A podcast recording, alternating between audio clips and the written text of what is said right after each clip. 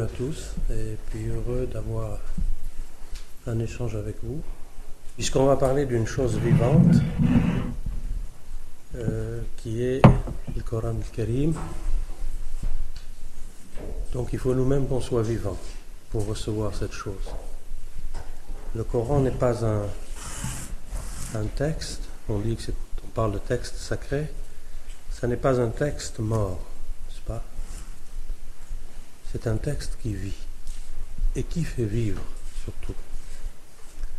C'est en ce sens que les écritures sacrées ou les écritures saintes d'ailleurs ne sont pas assimilables à d'autres livres ou à d'autres écrits. Je vais quand même suivre un plan pour ne pas me perdre dans des considérations. Parce que c'est un sujet qui est très vaste. Voilà. Il y a la question évidemment de la descente du Coran, de sa révélation, qui est une question déjà fort complexe. Il y a les questions qui touchent à ce qu'on appelle Majizatul Quran, par exemple, c'est-à-dire au miracle coranique. Il y a des questions plus matérielles, comme la question de la recension des sourates, de leur agencement. Il y a la question des sciences coraniques, qui sont fort nombreuses. La question du tafsir, qui est liée à celle-ci, c'est-à-dire des commentaires et des exégèses coraniques. Il y a aussi la question évidemment éminemment importante du lien entre le prophète Mohammed sallallahu alayhi wa sallam et le texte divin, la parole coranique. Et puis beaucoup d'autres questions. Mais ce qui est important à mon point de vue, c'est de commencer, parce que ça c'est une question qui me semble actuelle, comme d'ailleurs l'indiquait un peu l'intitulé de la conférence, sur l'approche du texte. Et l'approche du texte veut dire aussi le fait d'examiner, c'est ce qui serait souhaitable, le discours divin. Ça on en parlera un petit peu. Et c'est surtout sous ce rapport-là qu'il me semble qu'il faut placer cette conférence. Il ne s'agit pas effectivement d'un discours, puisqu'il s'agit du Coran qui est parole divine. La parole divine, Dieu est appelé lui-même Mouta Kallim. Hein? Et cette parole divine, donc, comme je le disais, a été, on va commencer par ce sujet, l'objet d'un débat quant à savoir si elle était créée ou incréée. Et donc si le Coran en tant que récitation, puisque c'est son sens, hein, qui vient du verbe qara'a, réciter, lire, il y a d'autres possibilités, d'autres étymologies. On fait quelquefois référence à une racine qui vient de l'araméen. Mais si cette récitation, précisément, est créée ou non créée. Et il y a eu un débat dans le 3e et 4e siècle qui a abouti à un consensus sur le fait qu'il fallait considérer ce qu'on appelle Al-Quran comme quelque chose d'incréé. Incréé. Rayr Makhloukh, c'est-à-dire quelque chose qui n'est pas créé. S'il y a eu des partisans pour dire que le Coran était créé, cette opinion a été discutée, puis finalement marginalisée. Et finalement, elle s'est, en quelque sorte, elle est passée aux oubliettes, dirais-je. C'est une chose importante. La deuxième chose, concernant l'approche du Coran, c'est la multitude même de ses noms. Et le fait qu'on parle aussi, on va avoir d'ailleurs quelques versets, si on a le temps, le fait aussi qu'on parle de kitab. Al-Kitab, c'est-à-dire le livre, mais dont le sens premier ne désigne pas forcément un livre tel qu'on le pense aujourd'hui. Al-Kitab, c'est aussi la prescription. Il est dit par exemple dans le Coran Kataba Rahman ala nafsi ar-Rahma, il a prescrit ou il a pour lui-même, Nafsihi, c'est Dieu qui parle lui-même, la miséricorde, il s'est prescrit la miséricorde, hein, à l'égard évidemment des créatures et des êtres créés. Dans ce sens-là, ce n'est pas du tout un livre. Et le mot livre dans le Coran a une multitude de significations possibles. Il peut en effet désigner un écrit, mais il peut aussi désigner autre chose. Et si l'on pense par exemple à l'Injil, à l'Évangile, rien ne prouve, d'une part ce terme est un mot qui n'a pas d'origine coranique, et d'autre part rien ne prouve que l'Injil dont parle la révélation coranique correspond aux évangiles, par exemple, des chrétiens. D'ailleurs le mot Injil est un singulier, non pas un pluriel. Donc le mot livre, quand on parle de kitab, ça ne désigne pas forcément un livre tel qu'on l'entend. Et la preuve de ceci, c'est que lorsqu'on prend matériellement la réalité matérielle du Coran, c'est-à-dire la réunion de toutes ces sourates dans un certain nombre. Sourates, ce sont les chapitres du Coran, il y en a 114.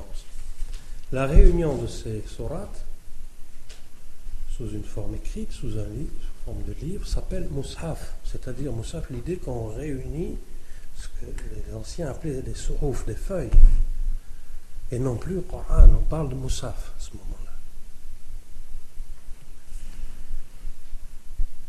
Ça, c'est une chose qu'il ne faut jamais oublier. Ce Moussaf, évidemment, qui est lui-même, qui a une sacralité, puisque, je le dis pour vous le sachiez, c'est-à-dire il faut le toucher, on doit le toucher dans l'état de purification légale, en principe. Sauf si il s'agit d'une partie de ce moussaf, une petite partie, il est divisé par exemple en cahiers, ce qu'on appelle les hazab, des parties, et là on peut toucher une partie, surtout s'il s'agit d'études, c'est-à-dire d'étudier le Coran du point de vue de son texte, de sa grammaire, d'un ensemble de choses, est une chose différente que de ce qu'on appelle la lecture. La lecture est rituelle, et c'est elle surtout qui constitue l'acte rituel principal, on verra plus tard.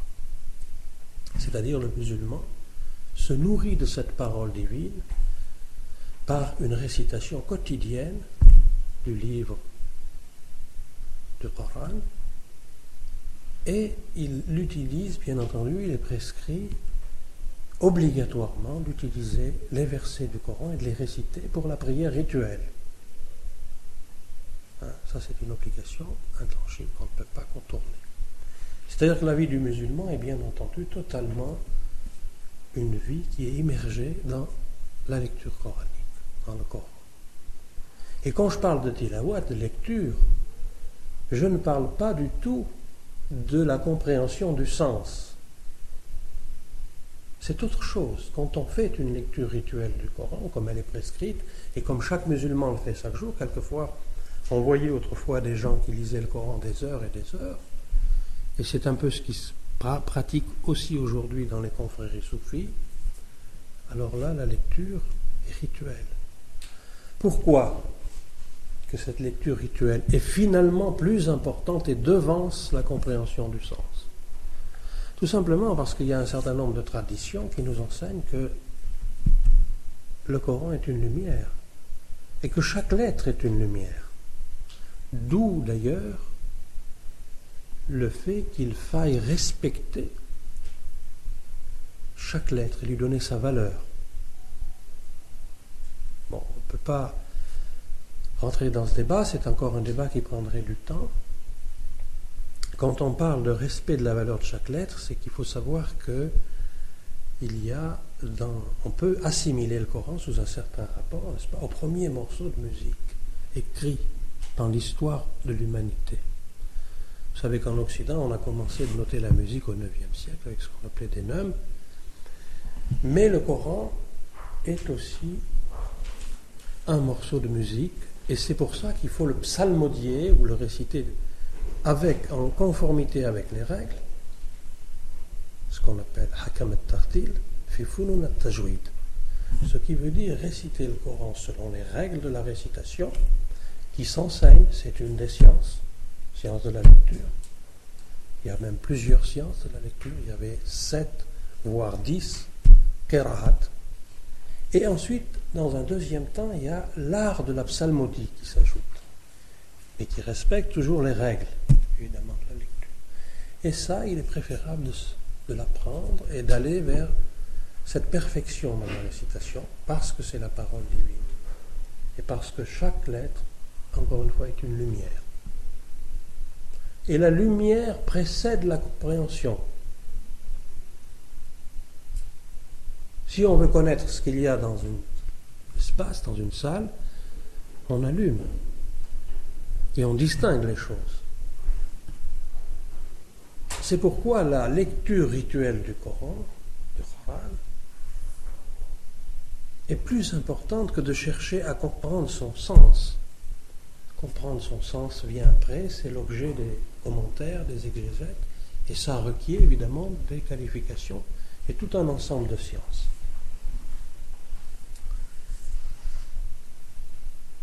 Et c'est pour ça aussi, il faut ajouter cela, que les non-arabophones, qui sont fort nombreux évidemment, les musulmans non-arabophones, contrairement à certains discours des frères musulmans extrêmement dangereux, je le dis comme je le pense, puisque les frères musulmans ont été jusqu'à dire à des gens, vous ne devez pas lire le Coran comme ça, vous ne le comprenez pas. Vous voyez, ça c'est grave. La lumière, encore une fois, précède la compréhension. Et les non-musulmans peuvent, comme ça, on exemple des Pakistanais que j'ai connus, lisent beaucoup le Coran et beaucoup ne comprennent pas, en effet. Mais on voit sur leur propre visage comment cette lecture les vivifie et comment elle les illumine. Parce qu'il y a une certaine prétention, en effet, comme on le verra un peu plus tard, à vouloir dire « je comprends le Coran ». C'est une prétention énorme, n'est-ce pas? Il n'en est pas de la même chose des évangiles et aussi de la Torah. On ne peut pas comprendre un texte comme les textes qu'on appelle les Écritures saintes, comme ça, de but en blanc. D'ailleurs, si on veut comprendre le texte d'un physicien ou d'un astrophysicien, certaines thèses nouvelles, on ne peut pas les comprendre si on n'a pas nous-mêmes une formation et acquis tout un bagage qui est aussi un vocabulaire. Alors pour les Écritures saintes, c'est pareil. Or, c'est ce qui se passe aujourd'hui, et c'est là où je voulais en venir dans cette introduction, c'est qu'un certain nombre de gens, quelles que soient d'ailleurs leurs compétences, prétendent tirer une interprétation du Coran et l'imposer aux autres de leur propre chef, sans connaître les sciences coraniques dont on parlera tout à fait rapidement tout à l'heure. Sciences coraniques qui, je vous l'indique, sont du nombre de 86, selon l'imam Suyuti, qui est l'imam par excellence, qui fut un spécialiste de l'étude des sciences coraniques, des sciences du Coran.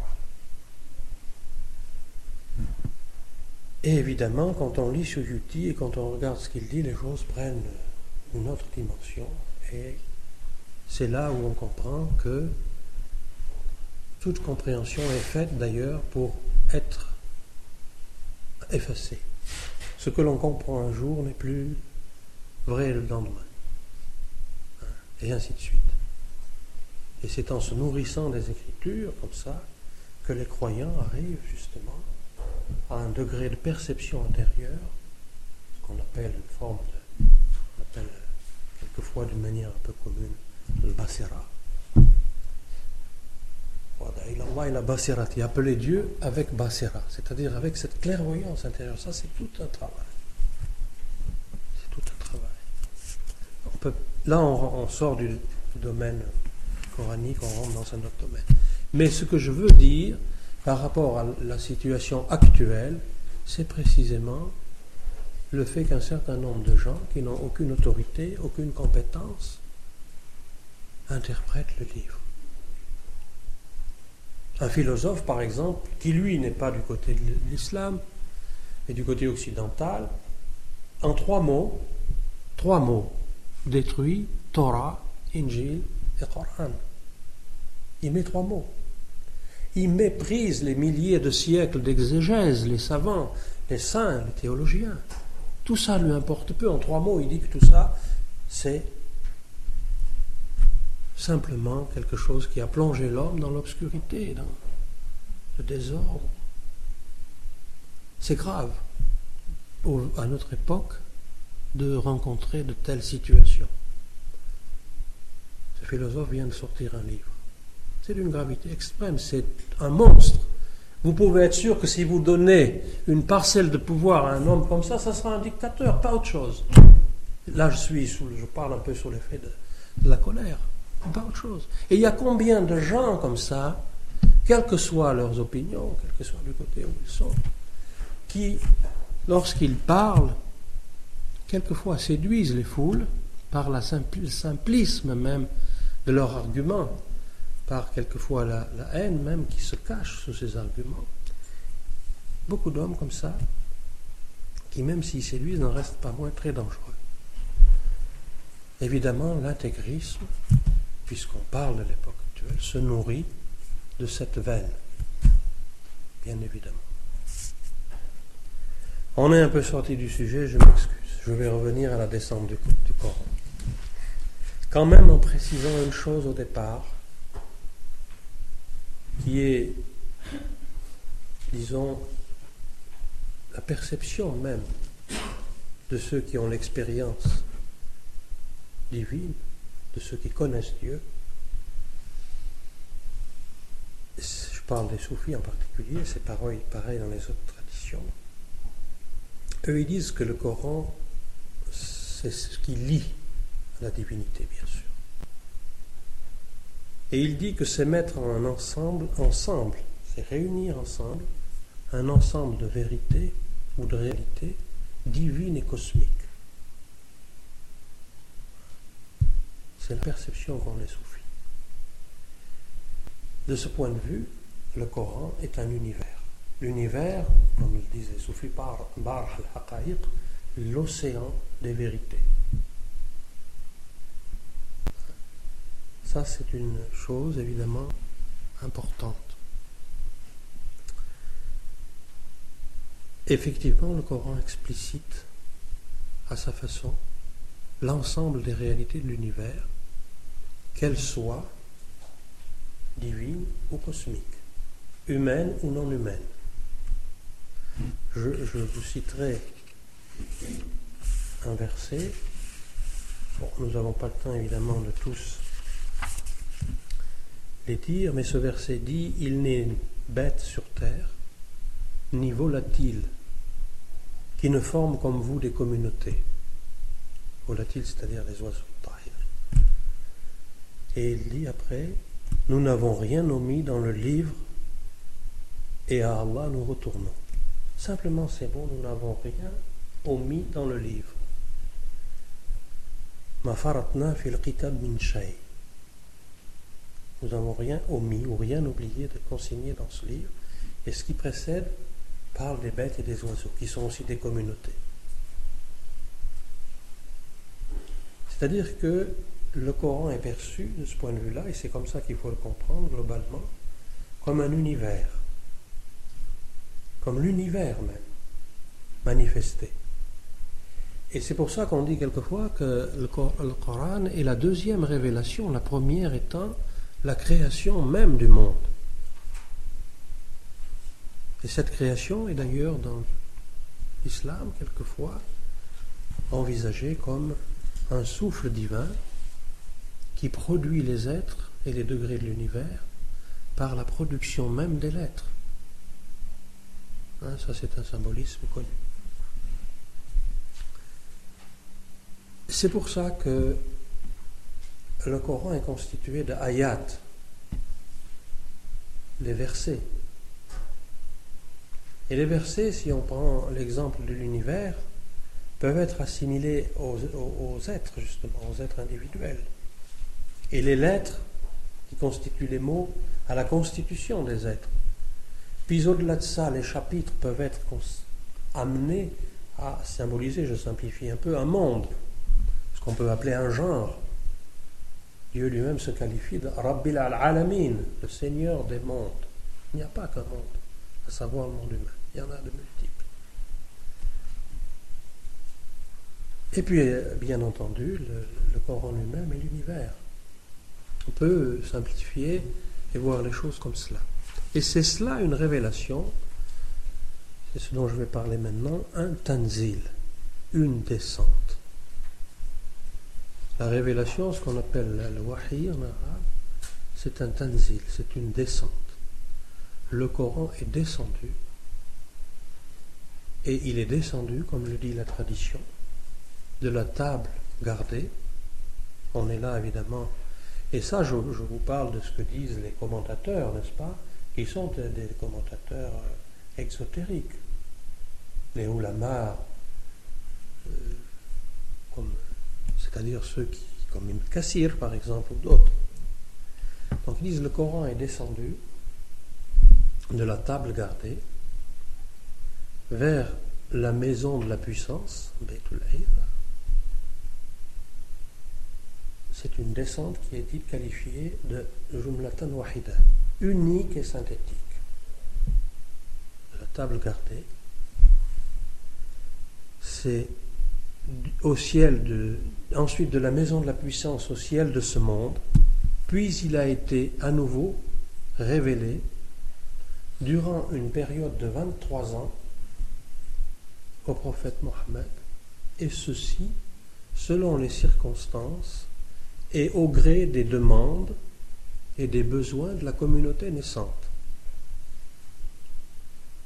Donc je répète, il y a une descente de la table gardée, la Lahul Mahfouz, qui signifie, si vous voulez, le lieu même où, dans le symbolisme, où Dieu a, comment dirais-je, inscrit, si je puis dire, la science même de tous les êtres du monde et l'ensemble des réalités de l'univers.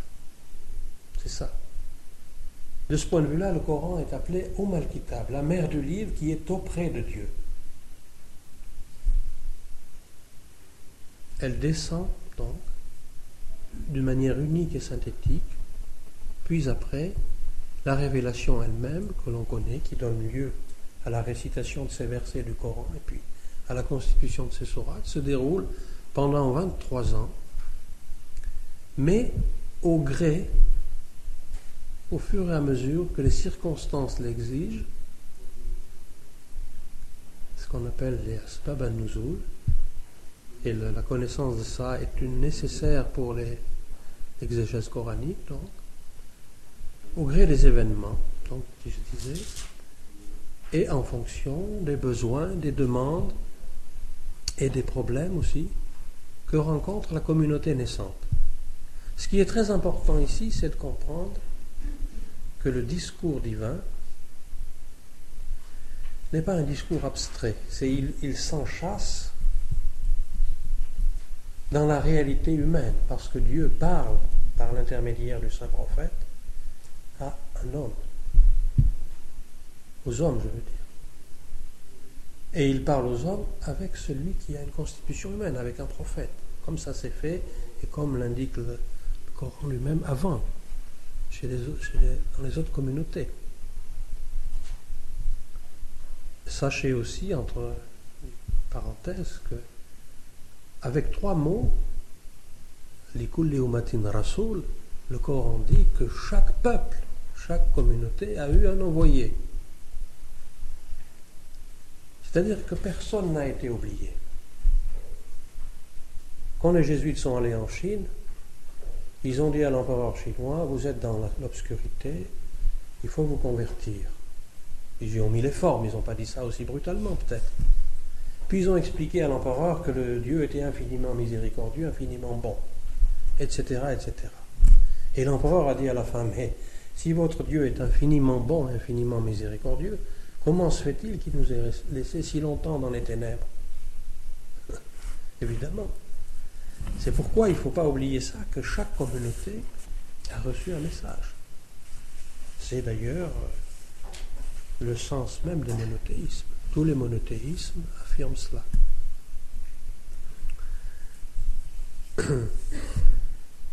Donc voilà ce qu'est le tanzil. Dans le Coran, il y a ce tanzil, c'est quelque chose qui revient sans arrêt. Il y a plus de 300 occurrences qui dérivent du verbe nazala, descendre.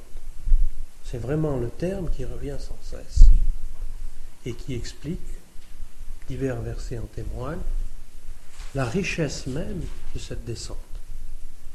Ça, c'est encore une chose évidemment qu'on ne peut qu'effleurer. Évidemment, dans ce que disent les commentateurs exotériques, descendre du Coran de la table gardée à la maison de la gloire au premier ciel, puis communication au prophète pendant 23 ans, descente unique, je le rappelle au départ. On ne perçoit pas là une chose qui est le rôle du médiateur, l'ange Gabriel, Jibril. Vous savez que les révélations prophétiques, la révélation, tout comme d'ailleurs chez les Hébreux et dans l'Ancien Testament, il y a l'ange de la face, ou le médiateur, Jibril, qui est celui qui communique le message. Et la première révélation qui a été donnée au prophète, celle qui est le cataclysme absolu, c'est précisément lorsque l'envoyé d'Allah, sallallahu alayhi wa sallam, voit l'ange dans les horizons. Il ne voit que l'ange. L'ange est descendu, l'ange Gabriel, et il lui bouge tous les horizons. Et il lui communique les premières révélations. À savoir la fameuse sourate qui commence par Ikra. Récite. Il y a toute une histoire, vous savez qu'il ne sait pas lire. Bon. Littéralement, il y a un débat à savoir si on doit traduire par récite du reste ou lit. Voilà. Peu importe, ce n'est pas un débat qui nous intéresse aujourd'hui. Et en effet, ce qui est frappant ici, c'est que le milieu des Bédouins, de la péninsule arabique, un milieu bédouin organisé en tribus, n'a pas d'écrit. On parlera aussi de ça un peu plus tard. Et finalement, si on considère la chose sur l'aspect lit, le prophète disant je ne sais pas lire, puisque on peut supposer à ce moment-là que le texte, la révélation lui apparaît dans l'univers, dans les horizons, tout comme Jibril, il ne sait pas lire. Donc ce qui est important, c'est ce premier mot qui peut faire allusion à la lecture, mais surtout à l'écriture, à un écrit. C'est une nouveauté considérable dans un monde, chez un peuple qui n'a pas d'écrit, qui ne connaît pas l'écriture. Les origines de l'écriture arabe sont discutées, mais c'est 50 ou 100 ans pour des petits fragments de texte au Moyen-Orient, avant la venue de l'islam. Les Bédouins sont donc des gens qui sont dans l'oralité, complètement dans l'oralité. On en reparlera. Donc l'ange Jibril, il ne faut pas l'oublier. Il a ce rôle de médiateur et les modalités de cette médiation sont expliquées et détaillées, par exemple par l'imam Suyuti dont je vous parlais, où il examine toutes les opinions parce que autrefois toutes les opinions étaient discutées et il n'y avait pas de mauvaises opinions. Du moment que ce que l'on dit n'est pas absurde et ne choque pas le sens commun, toutes les opinions avaient droit à être citées, et dans les particuliers de 3e, 4e siècle de l'islam, pour prendre ces deux siècles, les débats sont très nombreux. Et tout, on peut dire tout ce que l'on veut, sauf des âneries, naturellement. Ce n'est pas ici le lieu ni le jour d'expliquer pourquoi les choses après se sont d'une certaine manière sclérosées. Ça, c'est un débat. Un autre débat. Je voudrais en venir dans un deuxième point, donc au nom du Coran, du Kitab al-Karim. Le Coran, en effet, et ça pour expliciter ce qu'il est en lui-même. sa fonction en tant qu'il est une guidance pour les hommes et une miséricorde. Il a un grand nombre de noms, la tradition en a dénombré 55. Mais on peut certainement en trouver plus que cela. Parmi ces noms, il y a par exemple, en effet, le Coran al-Karim ou le Coran al-Majid, le généreux, le glorieux. Mais il y a d'autres noms qui sont beaucoup plus importants et qui sont, du point de vue de l'exégèse, extrêmement importants. Par exemple, le zikr. Le Coran est appelé zikr. Le mot zikr veut dire rappel.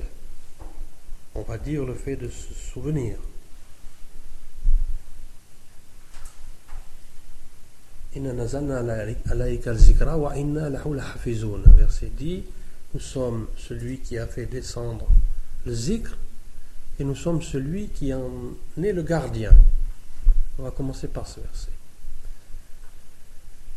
Le zikr veut dire se rappeler, mais veut aussi dire réciter, invoquer. Et ça fait directement allusion, justement, à la récitation du Coran et à l'utilisation rituelle et cultuelle du texte pour le croyant. C'est un zikr. Et d'ailleurs, j'ajoute, dans les confréries soufis, par exemple, lorsqu'il y a des invocations qui sont dites, toutes ces invocations, absolument toutes, ont une origine coranique. Ce sont des mots ou des expressions du Coran. C'est pour ça que ce nom signifie cela. Et le rappel fait allusion, évidemment, entre autres choses, à notre état originel. Alors évidemment, c'est encore un sujet qui est vaste, mais dans un verset, le Coran explique précisément que l'ensemble des êtres, alors qu'ils n'étaient pas humains, qu'ils n'avaient pas été créés, mais qu'ils étaient encore purs esprits, ont été amenés à témoigner de la Seigneurie divine. Là encore, en quelques mots, « Alasta bi rabbikum bala shahidna » c'est-à-dire « Ne suis-je pas votre Seigneur ?» Et les esprits témoignent d'une manière absolument unanime. Certes, nous en témoignons. Ce que le rappel veut dire, de ce point de vue-là, c'est un sens très fort, c'est le fait que le Coran a été donné à l'homme aussi pour qu'il recouvre cette dignité originelle, ce statut premier, le véritable statut adamique, où Adam, je dirais, pour dire les choses simplement, était dans la proximité divine.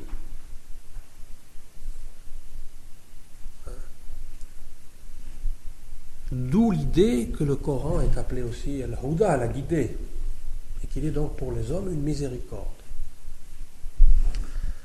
Un autre de ces noms, je voudrais dire un mot, c'est al-Furqan.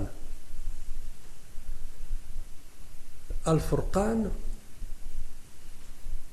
c'est évidemment un terme là qui a une importance extrêmement grande et dont le sens commun fait allusion à ce qui sépare, au discernement, autrement dit, du point de vue de l'homme.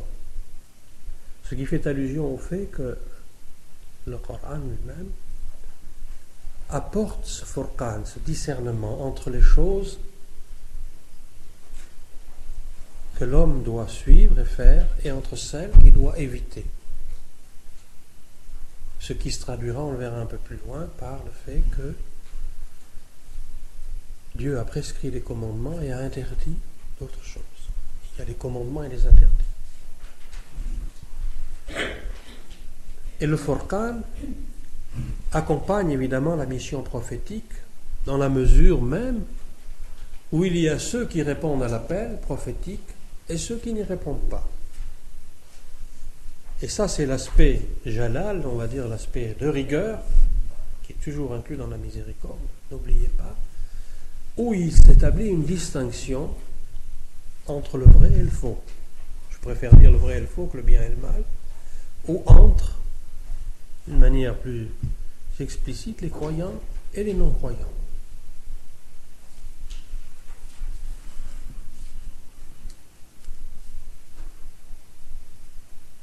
Donc le mot Furqan, c'est ça. L'idée est venue, l'idée même du livre qui est venue et qui a montré le chemin, ce qu'on appelle la voie droite.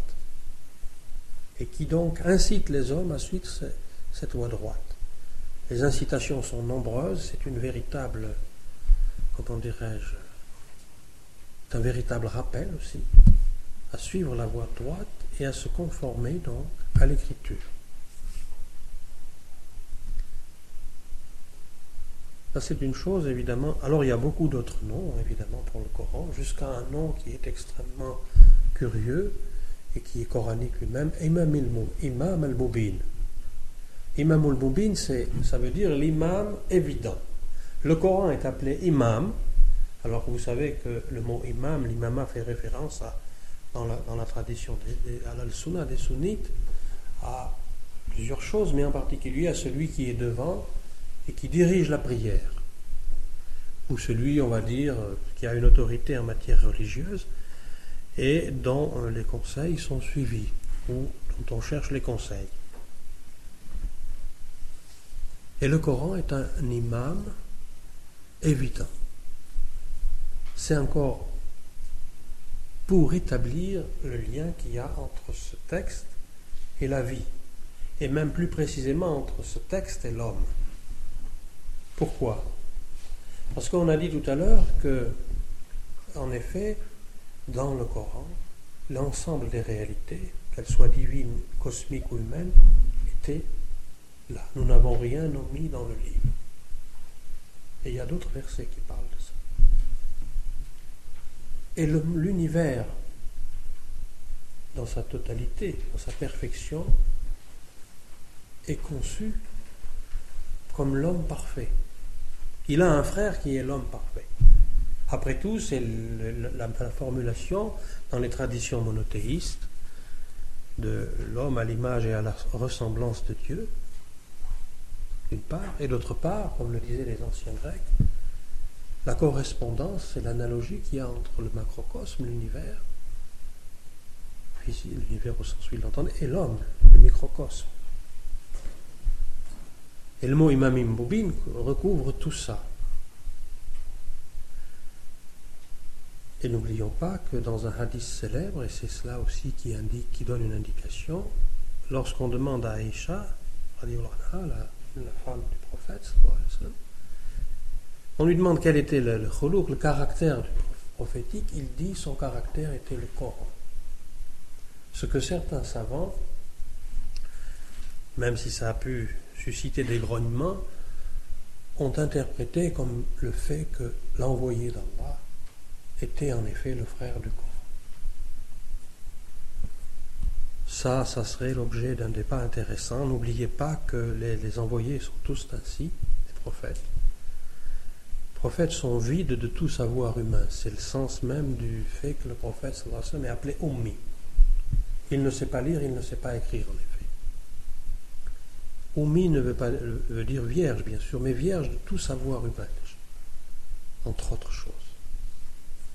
C'est-à-dire qu'ils reçoivent tout. Ils reçoivent absolument tout de Dieu. C'est ainsi.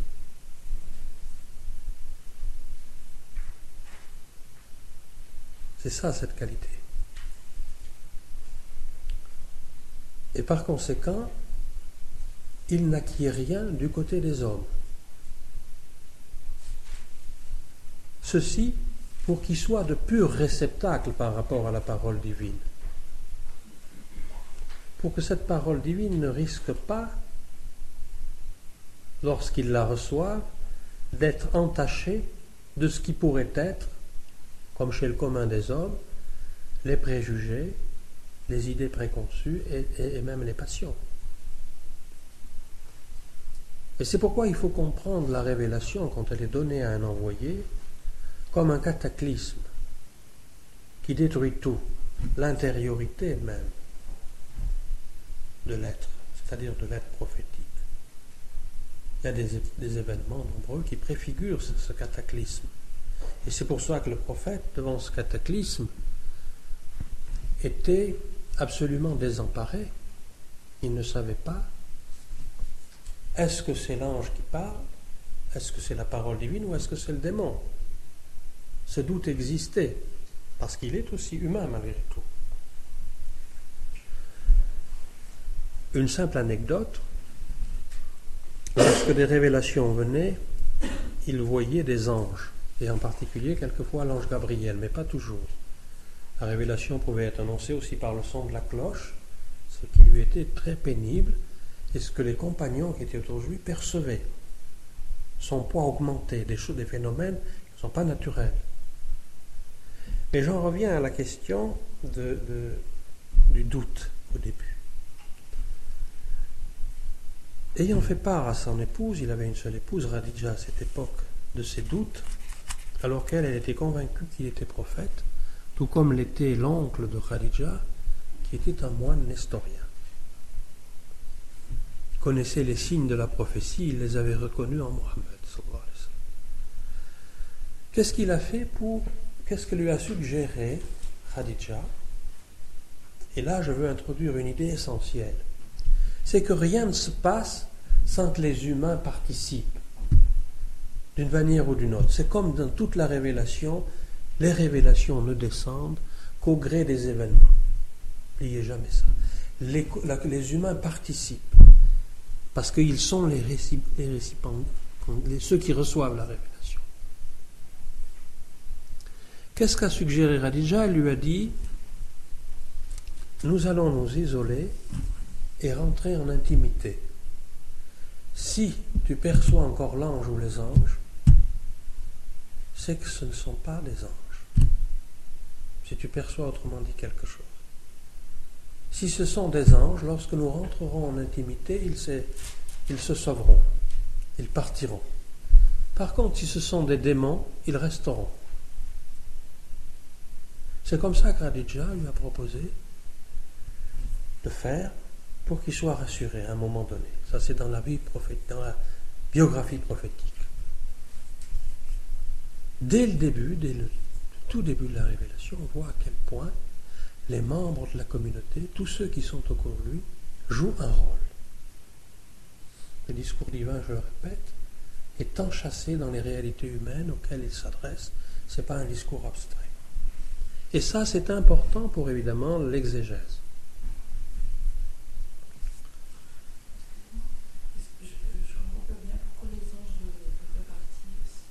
C'est une idée de Khadija, parce que les anges sont des êtres tout entiers faits de pudeur, qui ne connaissent pas la sexualité, bien entendu, comme vous le savez. Il n'y a pas d'hommes et de femmes chez les anges. Par conséquent, devant, ça c'est une chose connue, même dans toutes les civilisations, on va dire, lorsque un homme et une femme rentrent en intimité, c'est ces êtres-là, qui sont des êtres de lumière, quittent les lieux, si je puis dire. Les démons, non. Voilà, enfin, c'est une réponse un peu simplifiée, mais c'est un élément de réponse, si vous voulez. Ouais, j'ai perdu le fil, du coup. Ça va revenir.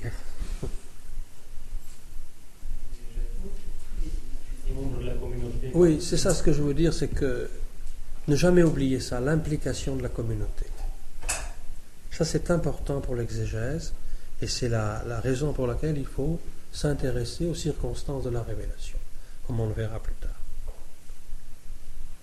Donc voilà, en concernant les mots, les noms du Coran, il y en a 55, il y en a beaucoup d'autres. Je ne sais pas si j'avais préparé les versets. Il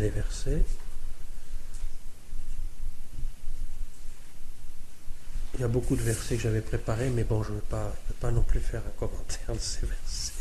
Je m'excuse, mais j'aurais pu d'ailleurs en faire des photocopies ou les donner, ça aurait fait quelque chose. Donc, on va revenir à ce discours divin pour continuer et pour voir un autre point tout à fait essentiel dans cette affaire.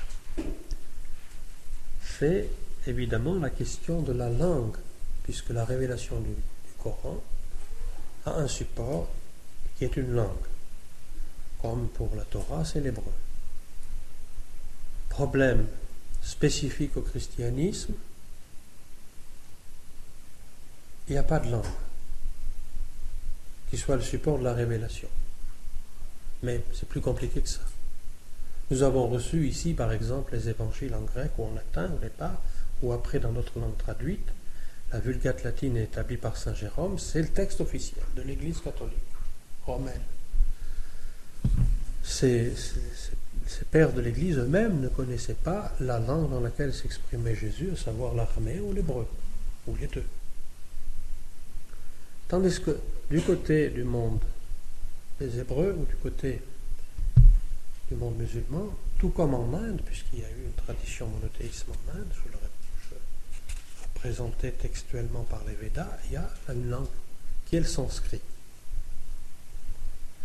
Alors, c'est l'arabe, évidemment, qui est la langue Qur'anan arabiyan, dit le Coran. Langue arabe.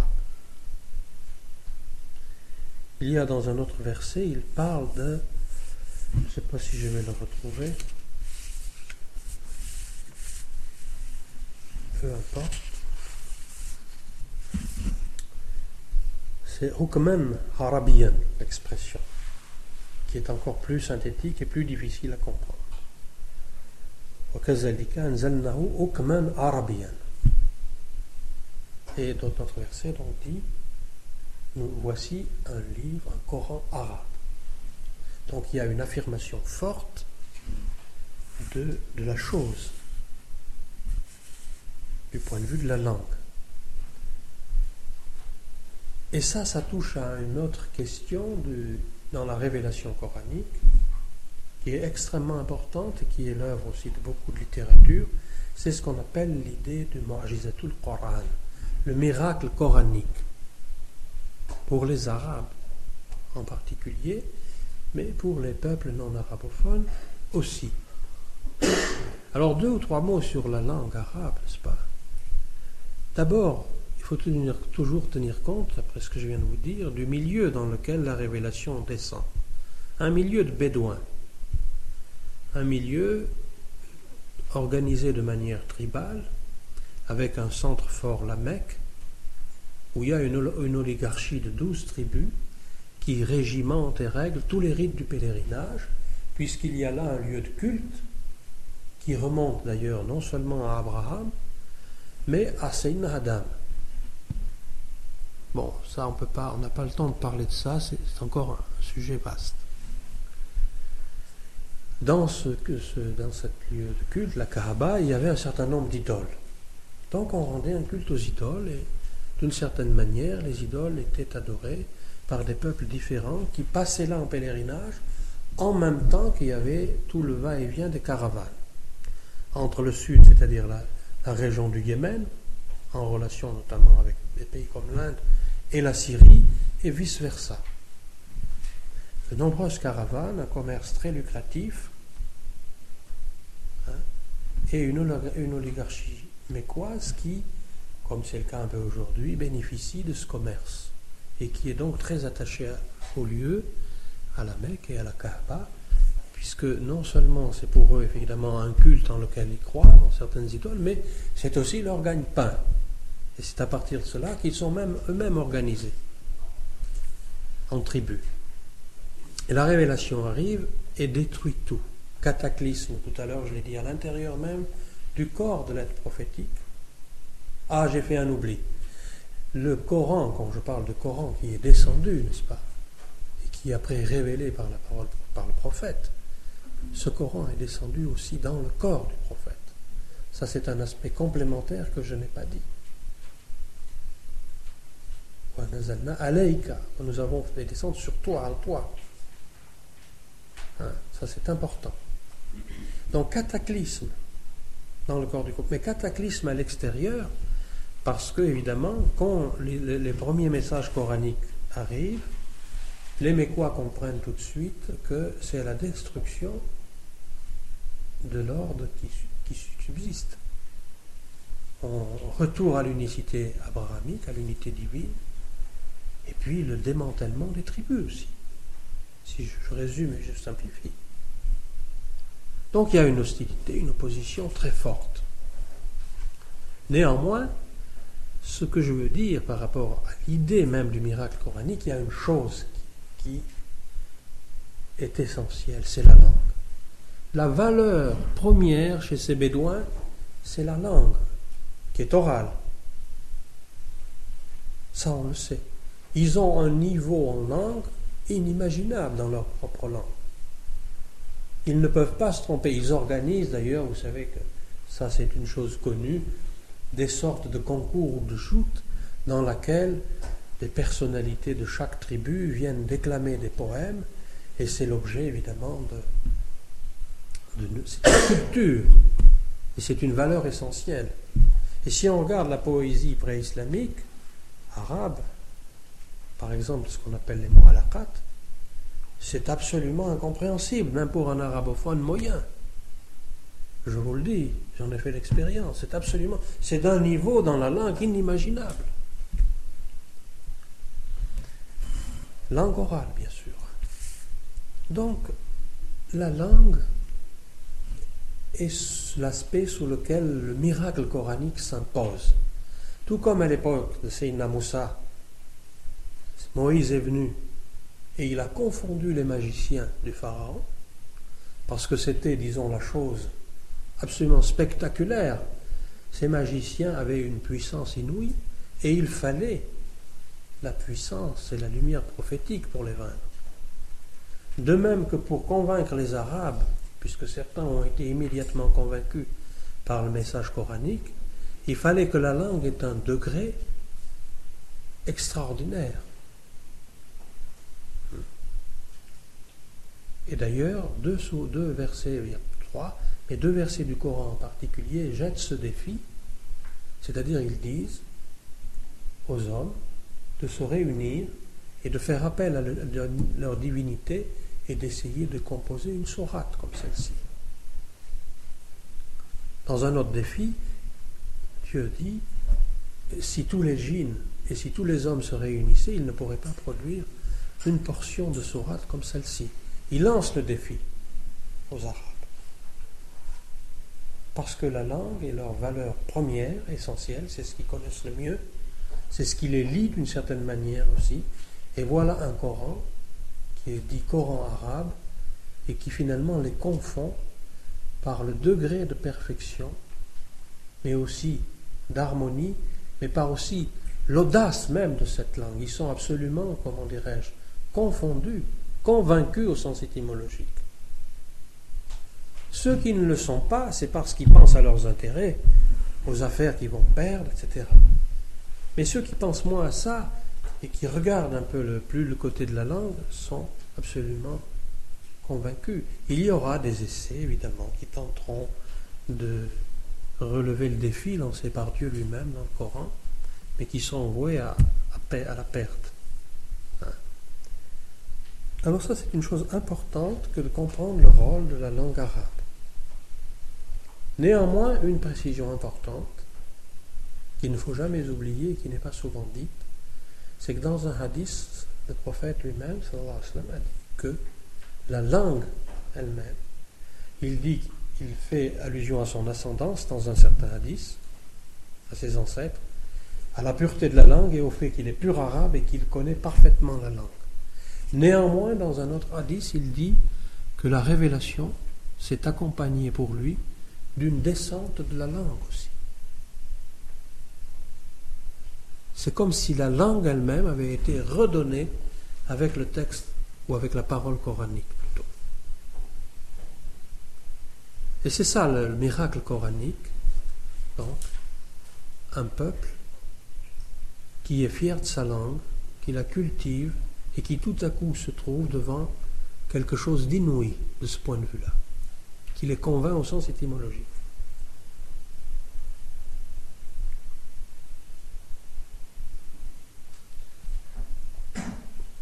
Est-ce que vous avez des questions à poser?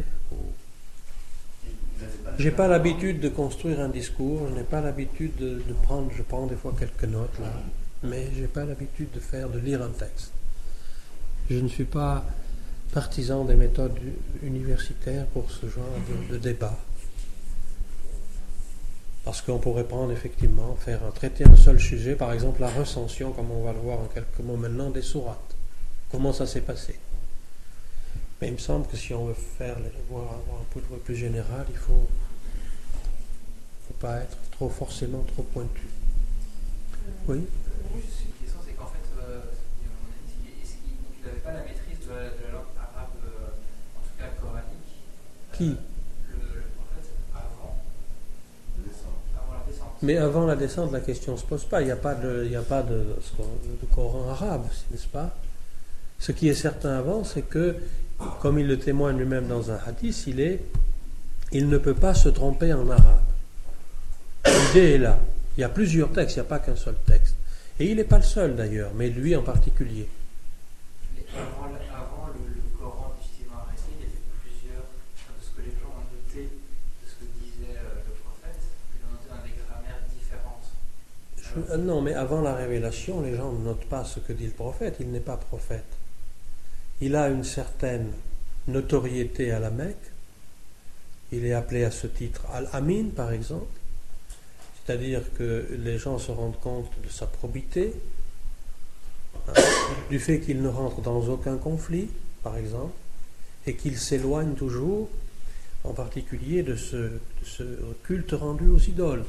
De ce point de vue-là, il est considéré par les chrétiens eux-mêmes qui se réclament les fameux Hanafis, ceux qui pratiquent le din al-hanif, ceux-là sont étonnés aussi par le comportement prophétique et ils le considèrent comme un hanif, c'est-à-dire quelqu'un qui se rattache au monothéisme abrahamique et qui ne participe pas au culte des idoles, mais qui ne fait pas non plus de querelle à ce sujet aux Mécois. Et il est appelé à la mine, notamment en plusieurs occasions, mais lorsqu'il y a la question de la reconstruction de la Kaaba, il y a des conflits entre les différents chefs des tribus, et devant ces conflits et l'impossibilité de les résoudre, ils font appel à Mohammed, qui est jeune, à ce moment-là, qui n'a que 20 ou 22 ans, et il lui demande à lui de trancher le conflit. C'est arrivé plusieurs fois, et il tranche le conflit. Voilà. Mais avant, c'est quand même un personnage, quelle que soit la noblesse qu'on a pu lire sur son visage ou dans son comportement, quel que soit ce qu'il a pu faire, il n'est pas prophète. Par rapport à la langue même arabe. Oui. Il a une maîtrise de la langue qui est grande, bien sûr. Il est né dans une tribu qui est tout à fait importante. Les Ibn Hashim, c'est son tribu en vue. C'est une tribu même où la culture, où l'hospitalité, où les valeurs, ce qu'on appelle les fameuses valeurs de la Foutoua, sont très, très développées. L'honneur et la dignité. Mais il faut se placer dans le contexte et savoir qu'on n'est rien en dehors de son clan ou de sa tribu. Il n'y a pas d'individualisme. Et la révélation qu'il reçoit avec un arabe. On ne va pas parler d'arabe particulier, langue arabe, oui. Ce qu'un musulman peut lire dans le Coran, c'est exactement ce que le prophète a reçu. Selon la tradition musulmane, oui, bien entendu. Ça, c'est un objet d'étude, il y a des sciences autour de cela qui touchent précisément à la manière dont la révélation a été consignée. On va en parler, on va dire quelques mots là-dessus. Et puis le recensement, l'agencement des sourates et tout ça, et du texte lui-même, du texte coranique. Il y a des choses que je vous dirai évidemment qui sont assez importantes et qui vous prouveront que le niveau de ces gens-là en arabe, c'est-à-dire des premiers bédouins qui ont été témoins de la révélation, était exceptionnel. Je vous en parlerai tout à l'heure, c'est la question des 22 et des 28 lettres et du fait qu'au départ, les premières notations coraniques n'avaient pas ce qu'on appelle le ductus consonantique. Et donc des lettres n'étaient pas distinguées. Mais ce que l'on sait là-dessus, et ce qui est communément admis, ça me paraît être un peu assez évident, c'est que ces Arabes, ces Bédouins, ne se trompaient pas sur le sens des mots. Il ne pouvait pas faire la confusion. Si après le ductus consonantique a été ajouté, on parle de 20 ans après la mort du prophète, c'est parce que là il y a eu un vrai besoin du fait des nouveaux adhérents à la religion, des nouveaux croyants, et du fait qu'au fil du temps il va aussi venir des gens du Yémen et d'autres gens dont le niveau en arabe est quasiment nul.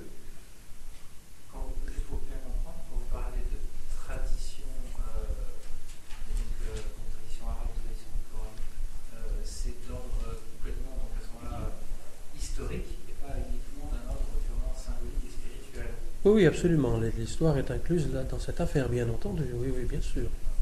Bien sûr. Simplement, je vais insister là-dessus. La langue constitue la valeur lien et la valeur première dans ces tribus bédouines. On ne rigole pas avec ça. Et les lapsus ou, comment dirais-je, ce qu'on peut appeler les lapsus de langage, pouvaient créer des incidents absolument considérable. On y cultivait la langue comme ça a pu exister, évidemment dans un contexte très différent, mais dans certains salons littéraires, ici en Occident, où on ne parlait pas tout à fait le même langage que dans la rue, et où on tenait beaucoup à conserver ce langage. Moi, je suis moi-même, j'ai été quasiment témoin de cette chose-là, dans mon métier, puisque j'ai connu, au début de ma carrière, à la Bibliothèque nationale de France, tout un milieu où le langage était, je dirais, précieux. Et où il n'était pas question d'utiliser des mots vulgaires, ni non plus de faire des fautes grossières. Sinon, on était repris immédiatement. Ici, on parle français. Vous voyez, il ne faut pas oublier ça. Les valeurs se perdent aujourd'hui, hein, si on peut dire. Et ce qui se passe sur le plan de la langue est assez inquiétant, en effet. Parce que la langue, c'est l'outil de la pensée. Si la signification, si les mots sont expurgés de leur sens et de leur signification, la pensée elle-même sera identique. Ce sera une pensée aplatie, comme une crêpe. Elle n'aura pas de substance. Et c'est pour ça, excusez-moi, je vous poursuis là-dessus, c'est pour ça que, aujourd'hui, les sciences se développant par ailleurs, parallèlement, on assiste à un développement de multiples langages dont certains sont absolument spécialisés avec un vocabulaire spécifique et qui n'est compris que par un noyau de gens.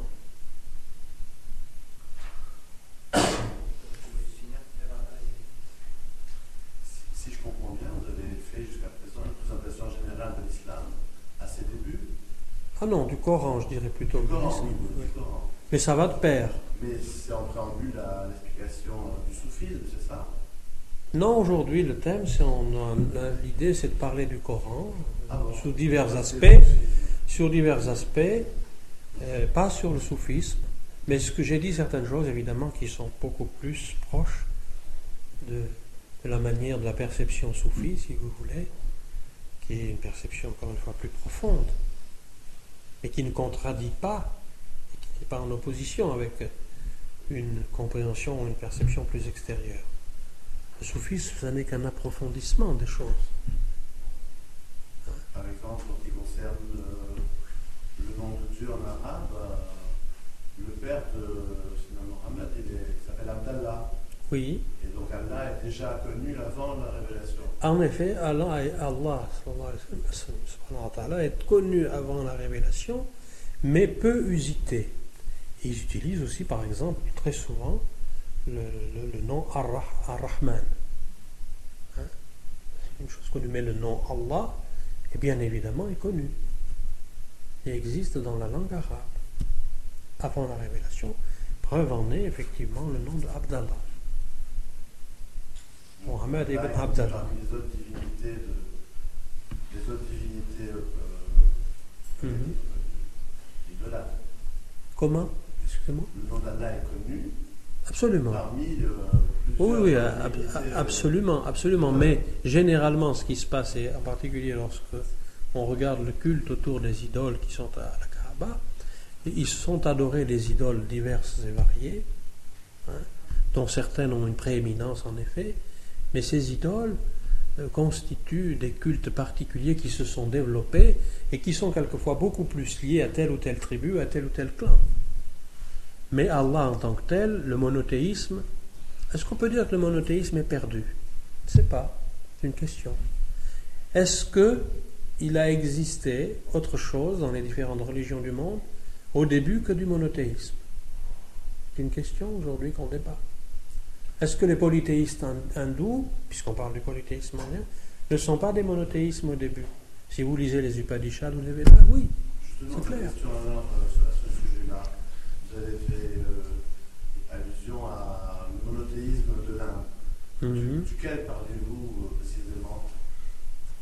Brahman, Shiva, Vishnu? Non, ni l'un ni l'autre. Si vous voulez, Vishnu, Brahma et Shiva sont une forme de ternaire, on ne va pas dire de trinité bien sûr, qui sont en quelque sorte, comme on a dans le climat monothéisme du côté occidental, si vous voulez, comme Dieu lui-même a un certain nombre de noms qu'on appelle les Asma al-Husna, il se trouve que là-bas, ces noms ont été représentés par trois hypostases, qu'on appelait comme ça dans la théologie chrétienne, que sont ces trois noms.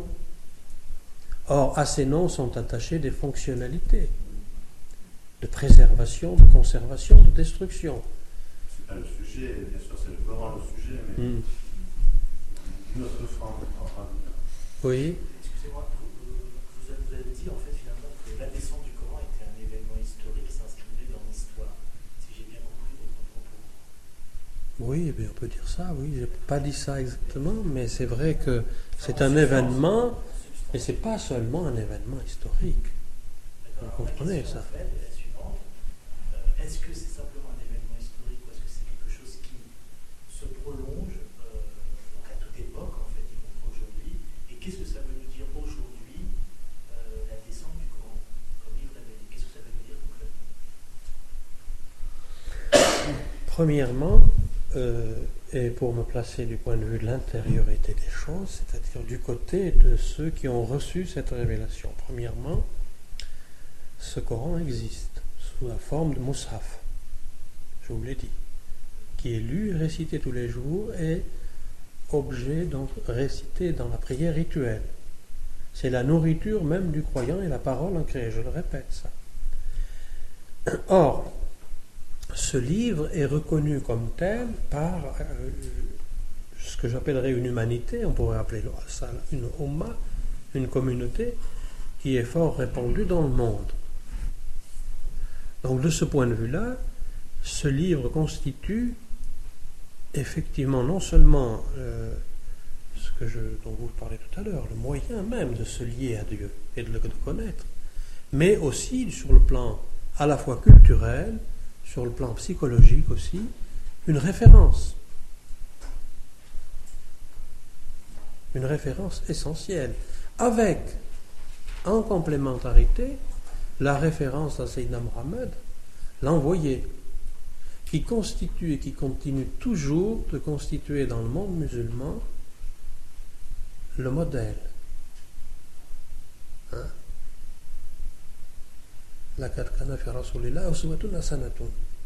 Et vous avez dans l'envoyé de Dieu un excellent modèle, un modèle. Que ce modèle soit en quelque sorte aujourd'hui mal imité, si je puis dire, ou même qu'il puisse que la religion, ça c'est un autre sujet, puisse être utilisée pour d'autres objectifs que celle pour laquelle elle a été révélée, ça c'est une affaire bien entendu connue et dont on sait très bien la réalité aujourd'hui. Mais ceci dit, comme dans toute société humaine, je dirais normalement constituée, et comme dans l'homme, vous savez, les Arabes ils disent une chose simple, ils disent Ben Adam c'est Ben Adam, il n'a pas changé, et ça c'est vrai, hein? Alors pour ceux qui ont reçu la révélation coranique, et comme pour toutes les sociétés humaines, il y a deux choses. Il y a ce qu'on va appeler, pour dire les choses simplement, les invariants et les variants. Et, puisque là on en vient à un domaine plus particulier, les invariants ce sont à la fois les haqaïq, les vérités et les sagesses contenues dans le Coran d'une part, et d'autre part ce qu'on appelle les statuts légaux, c'est-à-dire ce qu'on appelle les hukm shari, les statuts de la charia. La charia n'étant pas du tout ce que beaucoup de gens aujourd'hui proclament comme étant la charia, encore une fois. Ce que eux proclament comme étant la charia ne l'est pas.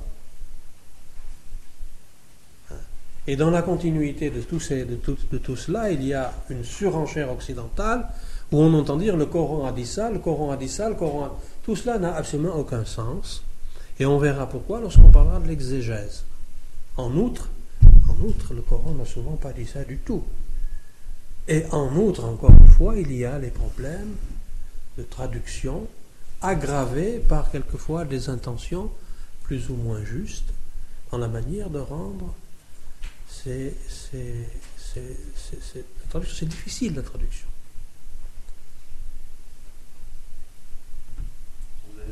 Par exemple, un verset qui dit les hommes sont supérieurs aux femmes, ça c'est une traduction fautive. Pour n'importe quel arabisant sérieux. En outre, est-ce qu'on peut rapporter si facilement que ça des morceaux de versets comme cela sans s'inquiéter de certaines choses? C'est ce qu'on verra quand on parlera aussi de l'exégèse. Même si on ne fait qu'effleurer les choses. Au sujet de la langue arabe et de la descente, est-ce que la langue est avant la descente? C'est-à-dire, est-ce que... la langue arabe, c'est pas très... formulation. Est-ce que...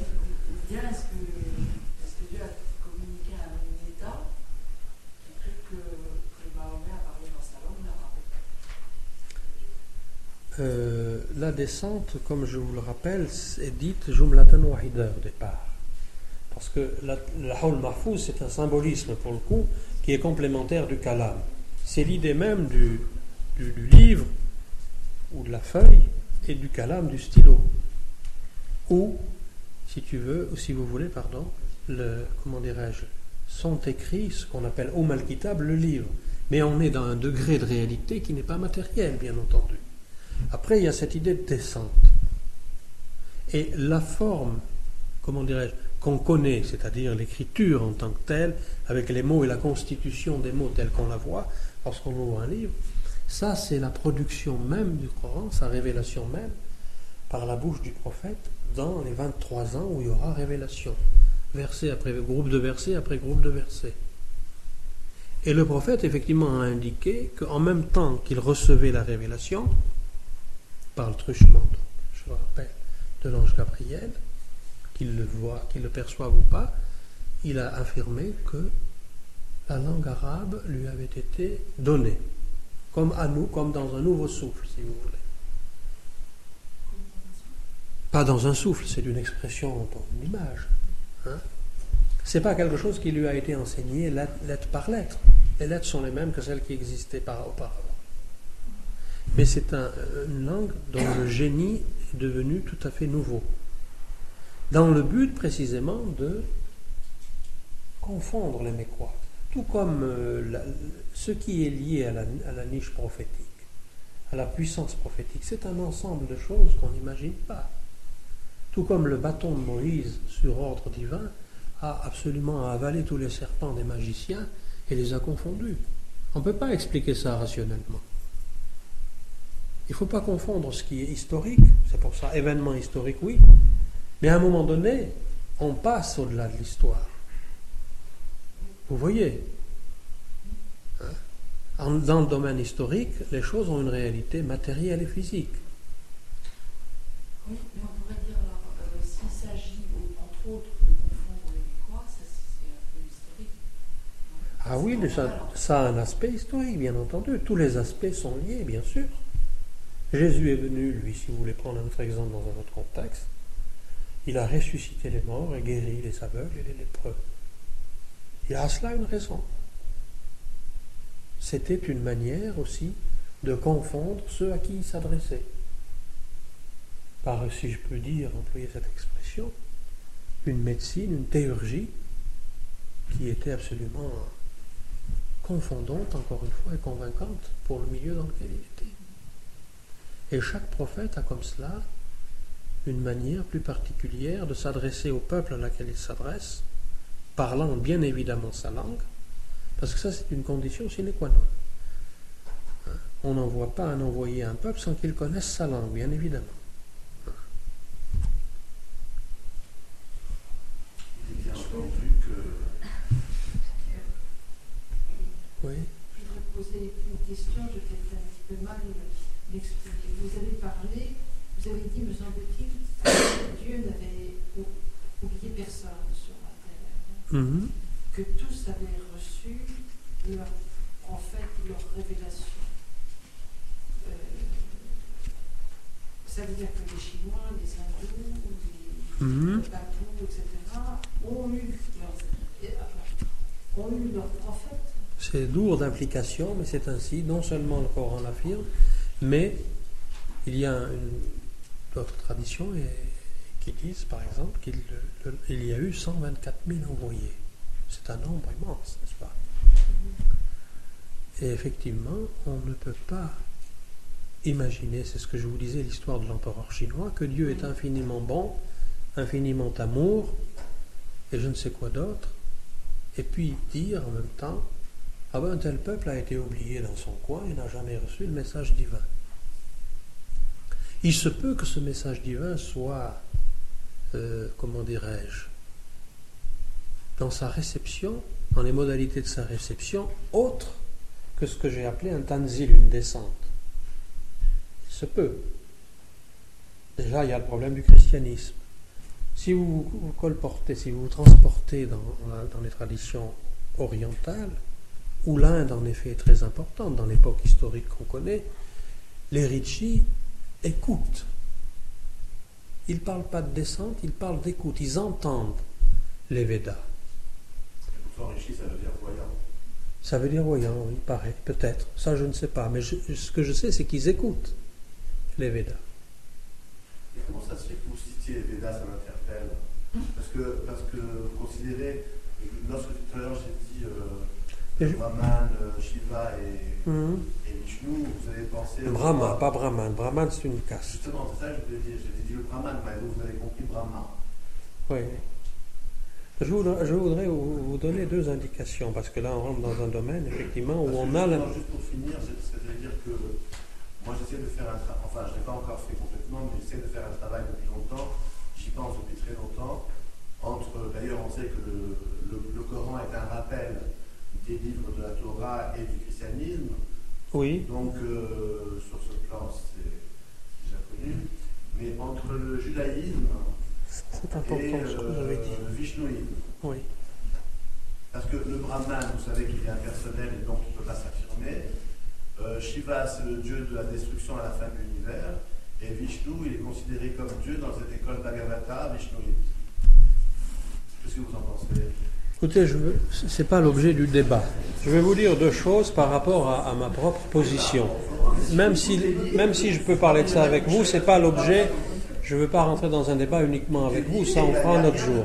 Tout est lié, toute la planète est liée. C'est vrai, je suis d'accord avec vous. Et la solidarité est... Je voulais dire juste un mot. C'est de l'ordre de la compassion de Dieu, de se fait connaître déjà en premier par Abraham et Moïse. Après il s'est fait connaître d'une manière détournée par Jésus pour le peuple d'Israël et pour les autres peuples environnants et les païens. Et dernièrement, en date, c'est de l'ordre de sa compassion aussi à lui. Comme il est dit dans le Coran, j'étais un trésor et personne ne me connaissait. Donc, ça, c'est un hadith. Voilà, et de se faire connaître par le monde arabe en tant que le même Dieu qui s'est adressé à Abraham, à Moïse, et ainsi de suite. Donc, c'est le même Dieu. Et pour le monothéisme dont vous parliez tout à l'heure en Inde, c'est forcément le même Dieu s'il y a un seul Dieu. Et c'est forcé qu'il n'y a qu'un seul. L'eau est une et les fleurs sont multiples. Et les noms aussi sont multiples. Les noms aussi. Je vais vous répondre quand même simplement et d'une manière tout à fait simple sur une question. Je ne vois pas pourquoi je ne parlerai pas des Védas, puisque les ulamas, c'est-à-dire les savants de l'islam, étant donné que l'islam lui-même, vous savez la part dans le Coran qu'ont les gens du livre, que ce soit les chrétiens ou les juifs. Bon. Et les savants de l'Orient, les savants musulmans, il y a très longtemps. J'ai eu l'occasion de parler de ça avec le Mohammed Amidullah, qui est un savant tout à fait intéressant. Il reconnaissait donc les savants de l'Orient, lui-même était un musulman qui avait vécu en Inde, mais d'origine arabe, à Hyderabad, considérait les brahmanes comme des gens du livre. Je dis bien les brahmanes. Les autres castes. Non, les brahmanes ont un enseignement et un corpus qui par nature, proclame l'unicité divine. Sans autre... Oui, oui, bien sûr, mais ça, on rentre après dans des groupements humains, dans des formes de sectes. Hein. Je parle, moi, des textes, hein, là, pas d'autre chose. Les shivaïstes, il y en a de toutes sortes, des plus orthodoxes aux plus... cette tradition du monothéiste représentée par, comme vous le savez, Shankaracharya, en particulier. Et d'autres, pas le seul. Deuxième chose, toujours par rapport à professeur Amidullah, qui a écrit un article très énigmatique où il fait valoir que, se plaçant du point de vue de la langue et du symbolisme, que la racine commune, qu'il y a une racine commune au nom Brahma et Abraham. Ça, c'est vrai, visible depuis le commencement de la lecture. Voilà. Il a suggéré cette idée, il a engagé les gens à faire des recherches sur cette piste. Et il faut savoir que les brahmanistes, entre guillemets, qui viennent de tout à fait du nord, sont descendus dans une ère géographique qui était celle, précisément, où a vécu, ou en tout cas, où a passé Sayyidina Ibrahim, alayhi salam. Mais bon, on va arrêter là, parce que, bon, on est là pour vous parler de... C'est un clin d'œil de Dieu, parce qu'il a rajouté le « et » à Abraham. Oui. Donc c'est un clin d'œil de Dieu, Abraham.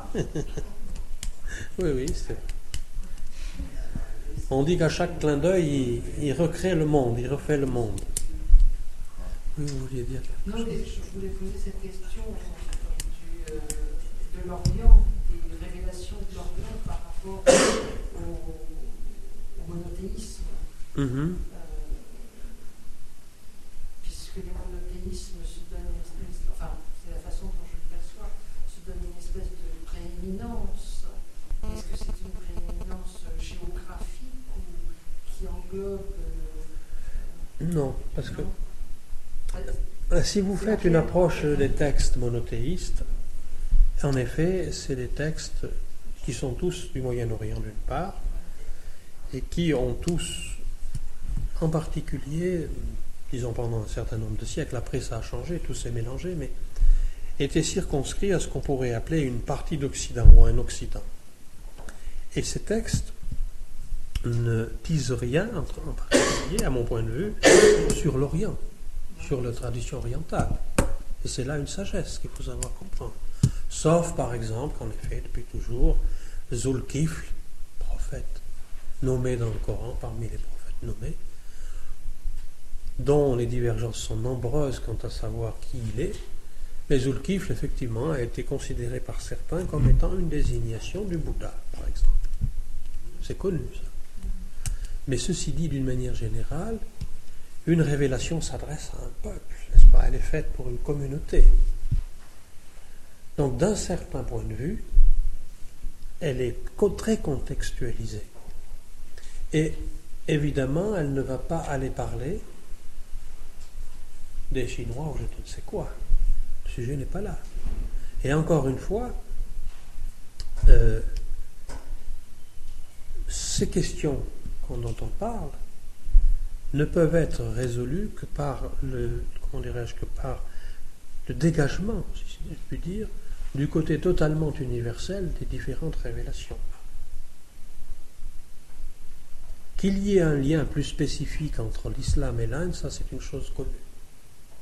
Surtout dans ce qu'on appelle notre cycle historique, du fait que l'Inde est la première des traditions, et l'islam, comme vous le disiez, est le Khatm an-Nubuwwah, la dernière religion qui ne fait que répéter ou que récapituler, que rappeler le message des anciennes, mais pas seulement monothéistes. Parce que quand on nous parle d'Abraham, évidemment c'est notre ancêtre commun. Mais quand on nous parle de Noé, de Sayyidina Nuh, et puis quand on nous parle bien avant encore de Sayyidina Adam, il n'est plus question de rien et de quoi. Adam est considéré comme l'origine même de l'homme universel et de l'humanité, au sens biologique. À la légende, vous savez, d'Adam expulsé du paradis, qui descend sur le pic d'Adam, il y a une trace de son pied, et puis qui pérégrine sur la terre et qui reconnaît, qui retrouvera Hawa à Arafat, ce fameux jour de Arafat. On ne va pas parler de ça, ça c'est les rites du pèlerinage. Mais il y a par exemple dans les rites du pèlerinage, comme ça, quelque chose évidemment qui dépasse tous les contextes historiques et qui rejoignent très rapidement le domaine qui n'est pas général, mais que je préfère appeler de l'universalité. Ça c'est clair. Ce sont les gens qui mettent des limites aux choses. Hein? Comme le disait Shaitan, Iblis, dans une conversation, ce qu'on appelle Iblis, c'est le diable, à un soufi, il lui disait, prends garde, c'est toi-même qui mets une limitation à ma miséricorde. Parce que le soufi lui disait, commentait le verset, il lui demande le commentaire du verset du Coran qui dit Voici Ar-Rahmati Kulché, ma miséricorde englobe tout. Iblis revendique le fait lui-même d'être inclus dans cette miséricorde. Et le soufi lui nie cette revendication. Et ce Shaitan lui dit Je ne savais pas que tu étais capable de mettre une limitation aux choses comme tu le fais. Et le grand mystique Ibn Arabi dit, en cette matière, Iblis a été le maître de Salah al-Tustari, du Soufi.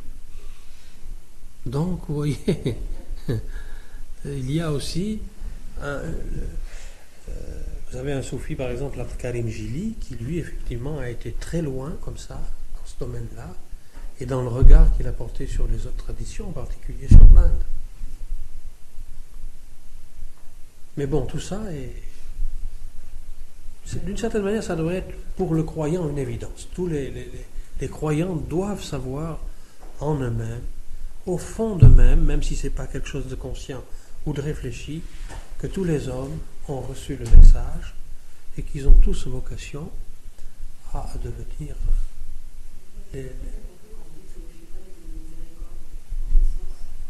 Non, le diable demandait à un soufi de lui expliquer le verset « Ma miséricorde enveloppe toute chose ».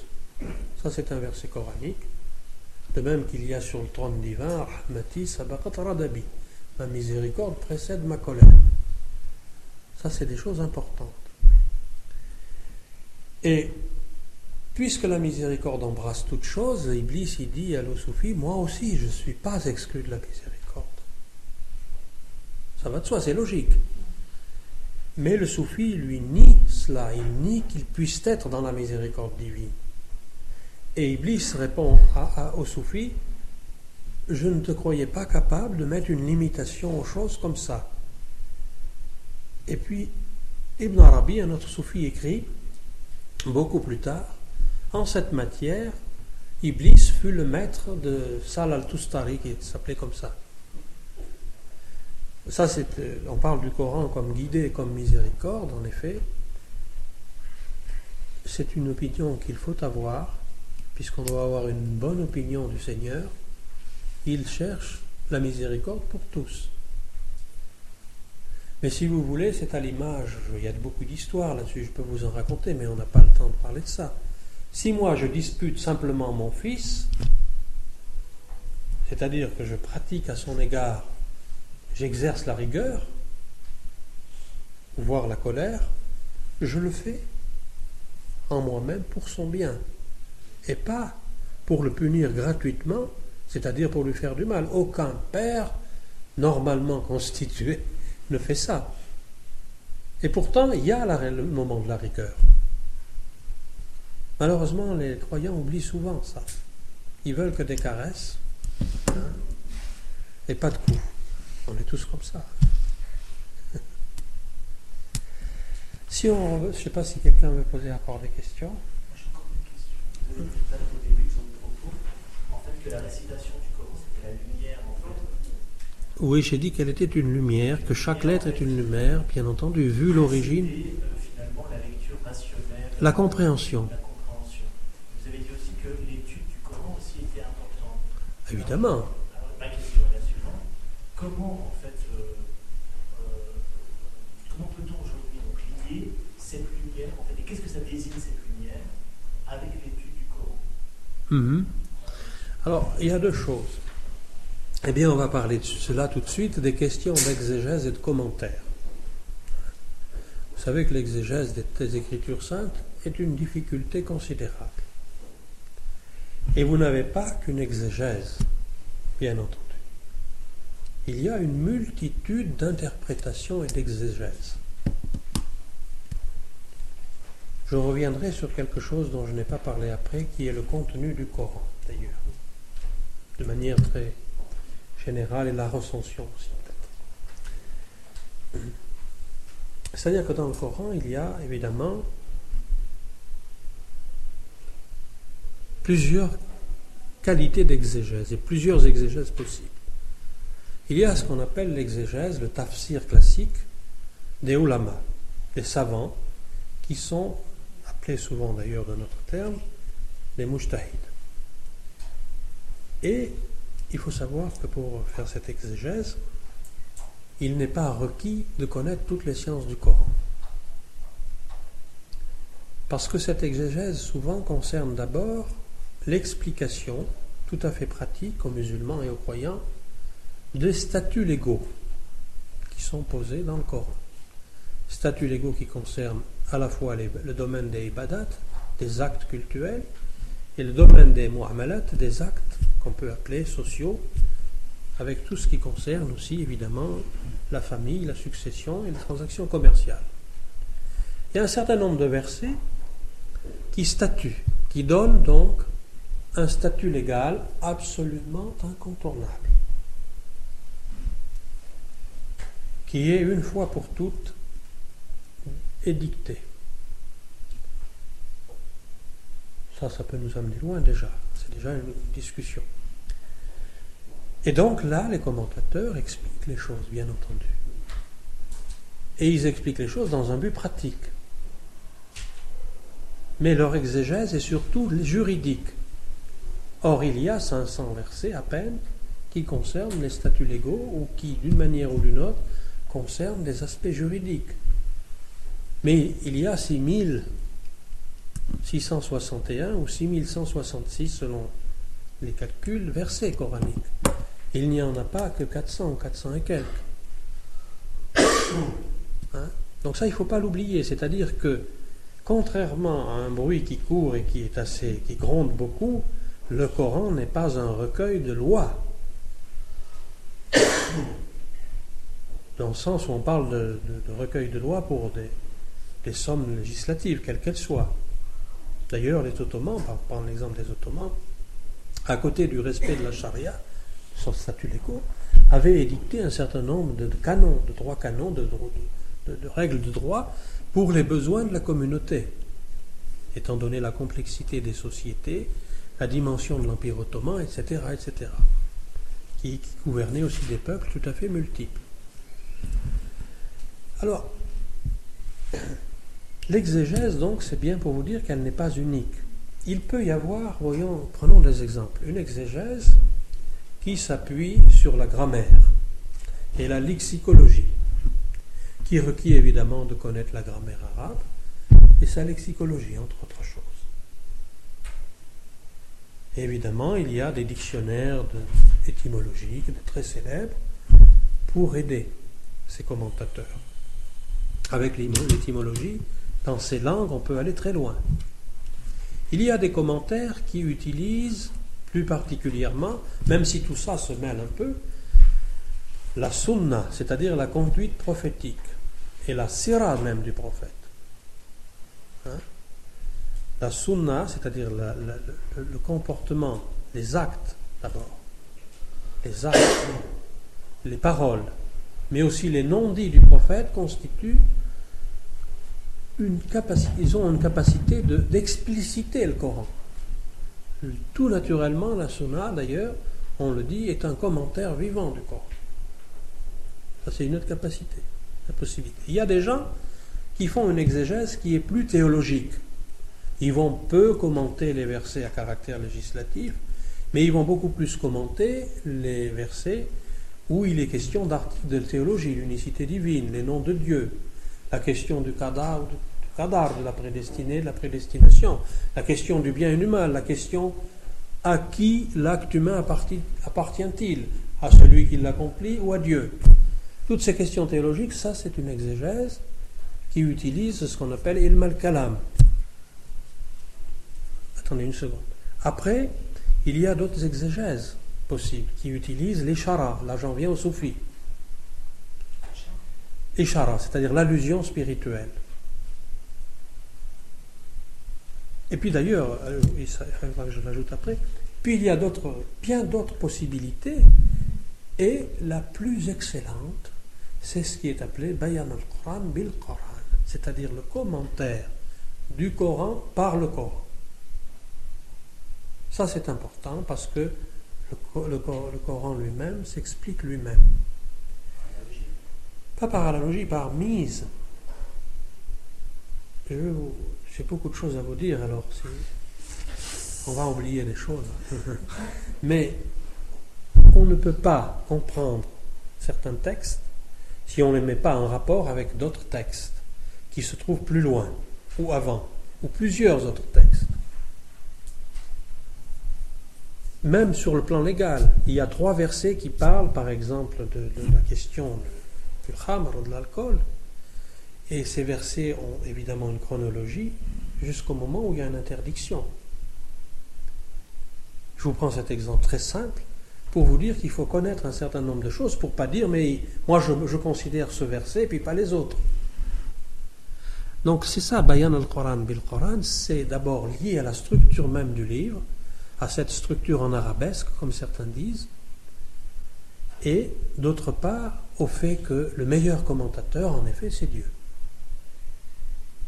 Donc on n'a pas le droit, si je puis dire entre guillemets, de prendre un verset comme ça, de l'extraire, et puis d'en faire un commentaire tendancieux qui viserait en particulier à imposer une règle à la communauté. Ça se fait pas. On verra d'ailleurs, on pourrait prendre multiples exemples, c'est immense, ces questions qui touchent à l'exégèse. Il faut être très très prudent. Et d'ailleurs, pour faire une exégèse, peu de gens ont commencé à faire une exégèse parce qu'ils avaient conscience des difficultés et de tout ce qu'il fallait réunir pour faire une exégèse. Ça c'est clair. Alors une autre question, évidemment, on va voir quelques exemples. Pour l'exégèse, il y a la question des versets, on en revient à ce que je disais tout à l'heure, des versets dits muhakamat, qui sont des versets clairs, qui statuent. Il n'y a pas d'interprétation. La chose est dite clairement. Et puis il y a d'autres versets qui ont un statut qu'on appelle mutashabihat, qui sont ambigus. Et là, il doit s'y exercer effectivement une interprétation qui n'est jamais unique parce qu'elle dépendra de la formation de l'homme et de l'aspect qu'il voudra bien privilégier. En outre, tout musulman et tout croyant est appelé à méditer le Coran.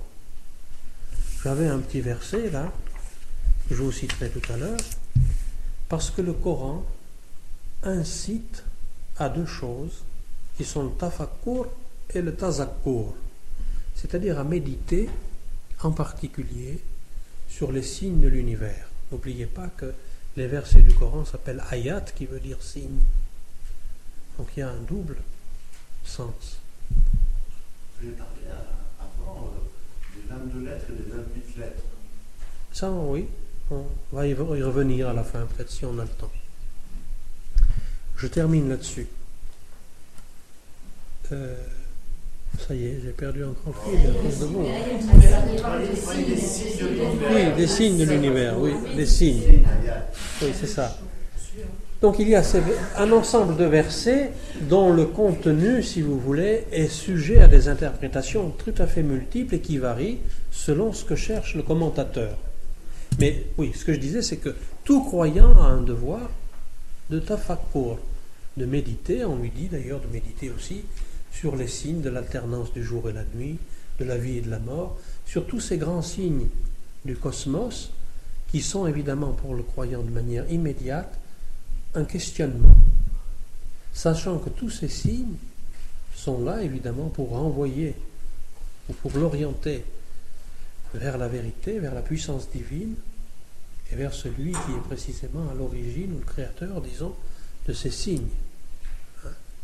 Ça peut englober tout ce qui est de l'ordre de la nature, les signes. Absolument tout, y compris, même si vous voulez aller aujourd'hui, les choses qui concernent les découvertes des sciences actuelles. Il y a dans le Coran un certain nombre de versets dont le contenu est maintenant interprété, ça n'est qu'une interprétation encore une fois, par des scientifiques, notamment concernant le domaine de la géologie, le domaine aussi du développement de l'embryon humain, tout un tas de choses connues qui sont l'objet d'examens par des savants souvent non musulmans ou même athées, et qui sont en train de se poser, c'est pas nouveau, ça a commencé il y a déjà pas mal d'années, des questions là-dessus. Sur précisément l'exactitude même de certains processus ou de certaines procédures qu'aujourd'hui la science met en lumière et qui évidemment ne pouvaient pas être connues par un prophète ummi. Ça ne fait, ça ne doit faire pour un musulman, tout cela, que confirmer le fait que rien n'a été omis dans ce livre. Mais ça ne doit pas être une preuve pour sa foi. Bien entendu. La foi ne repose pas là-dessus. Il faut le dire précisément. Alors l'exégèse, donc, la difficulté de l'exégèse, c'est cela. C'est le fait qu'une exégèse ne doit jamais prétendre à l'exhaustivité en quoi que ce soit et qu'elle n'est qu'un commentaire parmi d'autres, que ce commentaire soit de nature législative, qu'il soit théologique, qu'il soit soufi ou autre chose. Il y a un commentaire évidemment qui s'appuie aussi sur le fiqh, bien sûr, sur la le droit musulman. Enfin, on a parlé à plusieurs reprises d'autres séances de ces versets dits ambigus. Oui. Et il me semble me souvenir qu'il dit que doit s'en méfier, ou oui, y faire attention. Mais ils ont une fonction, malgré tout, ces versets ambigus. Évidemment, non seulement ils ont une fonction, mais eux-mêmes, si vous voulez, en tant qu'ils sont là, ont leur signification qu'il faut découvrir peut-être, mais ils sont dépositaires des secrets même de la sagesse et de la vérité. Il faut s'en méfier dans la mesure où il ne faut pas faire un ta'wil, et là je touche à un autre point très important dans l'exégèse. Ils mettent en garde, comme au début de la sourate Al-Imran, qui dit « Ne connaît l'interprétation du livre que Dieu », et puis on s'arrête. Et puis on connaît après « Wa khasiruna fil ilmi yaquluna » et ceux qui sont enracinés dans la science disent. Quelquefois on ne s'arrête pas. On dit, ne connaît l'interprétation que Dieu, et ceux qui sont enracinés dans la science, et qui disent. C'est-à-dire que même au niveau de la lecture, puisqu'il y a plusieurs lectures, ça c'est encore une vaste science, hein, on ne peut pas en parler en 5 minutes, il y a une exégèse qui peut s'appuyer là-dessus, sur les différentes lectures. Parce que dans le Coran, il y a généralement ce qu'on appelle des Waqf, des arrêts, qui peuvent varier d'une lecture à l'autre. Les Waqf dans ce qu'on appelle la Rewaïat Afs, qui est le plus répandu aujourd'hui, c'est de la lecture donc, égyptienne, et qui est répandue parce que l'édition a fait que cette forme de Rewaïat s'est répandue partout. Au Maroc, c'est Warsh, par exemple. C'est une autre lecture. C'est-à-dire que les arrêts ne sont pas placés au même endroit. Et donc, le sens mais le sens ne change pas, ni grammaticalement, ni contextuellement. La grammaire est la même. Il n'y a pas de changement de signification. Changement de lecture, on en revient à la question posée tout à l'heure, changement de lecture qui est dû au fait qu'avant le ductus consonantique, c'est-à-dire qu'on mette les consonnes sur les versets du Coran, vous savez, le fatal, le dama, etc., les voyelles, ce qu'on appelle les voyelles, en hébreu c'est pareil d'ailleurs. Avant qu'on mette les voyelles, il y avait dans la langue arabe une diversité de prononciation chez les Bédouins eux-mêmes.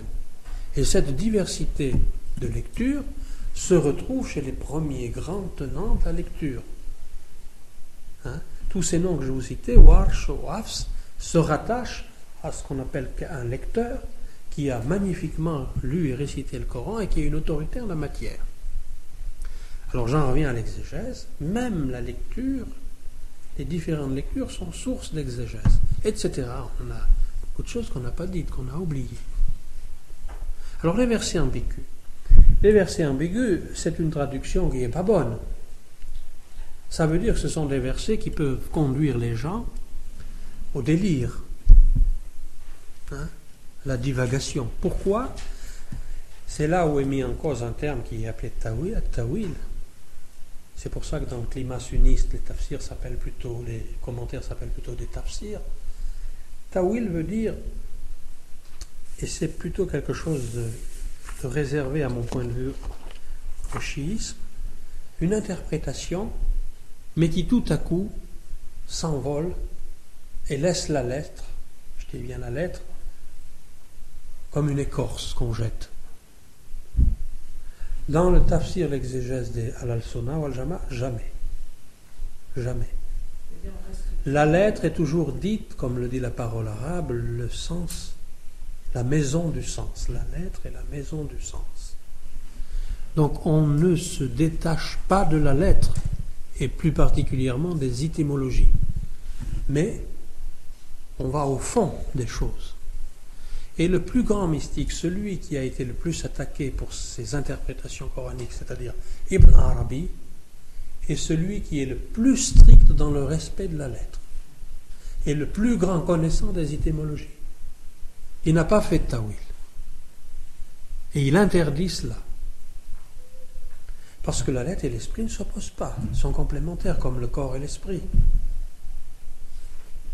Et aujourd'hui, nous ne pouvons accepter à la dimension de l'esprit et au monde de l'esprit qu'à partir de ce corps. C'est pour ça que les rites religieux de notre tradition, et en particulier dans l'islam, impliquent le corps d'une manière essentielle. Si je fais la prière de l'Asr devant vous,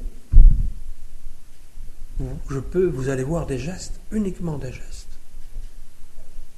faits avec le corps. C'est clair. Donc, verset ambigu, la mise en garde, une des mises en garde, même s'il y en a d'autres, c'est cela, c'est de ne pas s'éloigner de la lettre. Parce que la lettre est lumière, comme je l'ai dit, qu'elle est la maison du sens et qu'elle n'est pas arbitraire. Quand il y a un verset, hein, laïfa kamisli shayun, trois mots encore, laïfa kamisli. Les commentateurs ne savent pas comment. Ça veut dire il n'y a rien qui soit son pareil. Les commentateurs ne commentent jamais le cas, la préposition « ka », comme si vous voulez. Non. Parce que ça les met dans l'embarras. Ibn Arabi, lui, il dit il faut prendre en compte cette particule, et voilà ce qu'elle signifie, voilà pourquoi elle est là, et voilà quel sens du verset on peut en tirer. Et je prends l'exemple d'Ibn Arabi parce que sachez une chose essentielle, c'est que lui, il a une interprétation qui lui est propre, qui est sublime et suprême, si vous voulez. Il va plus loin que tout le monde, jusqu'au scandale. Hein? Mais il accepte aussi toutes les autres interprétations qui ont cours, il les commente et il dit pourquoi il les accepte. Et ce qui est grave en matière d'exégèse, c'est de fermer la porte. Dire voilà une exégèse et voilà ce que vous devez comprendre. Chaque croyant, un soufi a dit ceci, chaque croyant, ça veut dire qui est pieux, qui est taqi et qui simplement pieux, il dit. Taqi, ça veut dire pieux. A la capacité d'accomplir l'ijtihad, c'est-à-dire de faire l'effort en lui-même qui lui permet de comprendre. Pourquoi dit-il ça? Parce qu'il pense précisément au fait que sa fréquentation du Coran, ce rappel incessant de la lecture du Coran, lui apportera la lumière du discernement. Sans les outils qu'on va qualifier là de linguistique, de grammaire ou logique, ou les outils logiques. Chacun a sa place et nul ne doit être méprisé pour son interprétation, sauf si elle sort des limites, si elle est une divagation évidemment apparente et reconnue par tout le monde. Ce que les hommes d'aujourd'hui oublient beaucoup, n'est-ce pas? Bien qu'ils parlent de tolérance à tout propos. À ce sujet-là, le Coran ne parle pas de tolérance, mais il parle de ta'aruf, qui est la reconnaissance, et qui est quelque chose en réalité de plus fort. Parce qu'on ne peut pas tolérer ce que l'on ne connaît pas. Tolérer ce qu'on ne connaît pas signifie tolérer le mal. Hein? Si le serpent rentre dans la maison, on le tue. Ça nécessairement. Or, la manière aujourd'hui, je dis bien aujourd'hui, c'est-à-dire dans ces dernières années, parce que dans notre culture, Dieu sait que ce n'était pas comme ça autrefois, on veut faire croire qu'on est tolérant et qu'on accepte tout, même ce qui est totalement débile et ce qui met autrui en danger, si je puis dire. C'est comme ça. Mais encore une fois, l'exégèse requiert donc les compétences d'une part, la foi d'autre part, et en troisième lieu, elle requiert le fait de se mettre, d'être soumis devant la lecture du texte divin. D'être soumis, ça veut dire de savoir que nous n'avons de science que ce que le bec de l'oiseau peut prendre de l'océan. Toujours. Les soufis eux-mêmes disent ça. Alors qu'ils peuvent commenter, comme vous le savez, un soufi est allé une fois à Fès, et puis les savants, les fuqaha étaient, un certain nombre de fuqaha étaient là, très hostiles au soufisme. Mais ils lui ont demandé, pour évidemment essayer de le piéger, de faire un commentaire du Coran et de parler de la basmala. La première parole du Coran, Bismillah ar-Rahman ar-Rahim, au nom de Dieu, le miséricordieux, le très miséricordieux. Ils lui ont demandé ça après la prière de Dor. Lui, il a compris. Alors, il a commencé à faire l'exégèse de la parole Bismillah ar-Rahman ar-Rahim.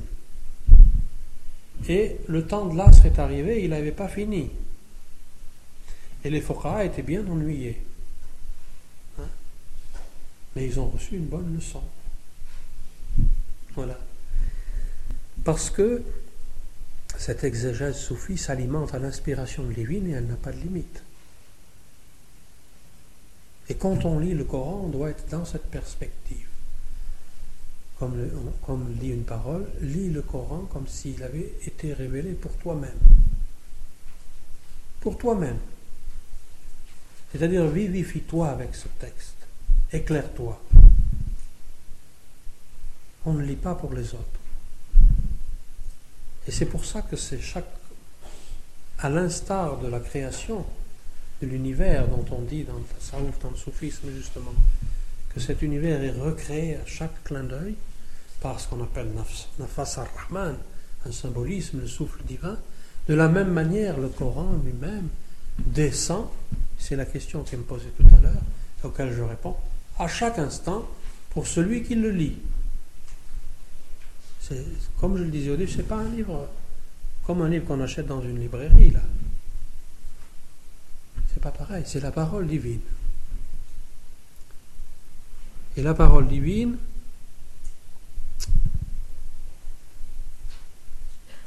ce qui est intéressant, et je vais vous dire ça d'une autre manière.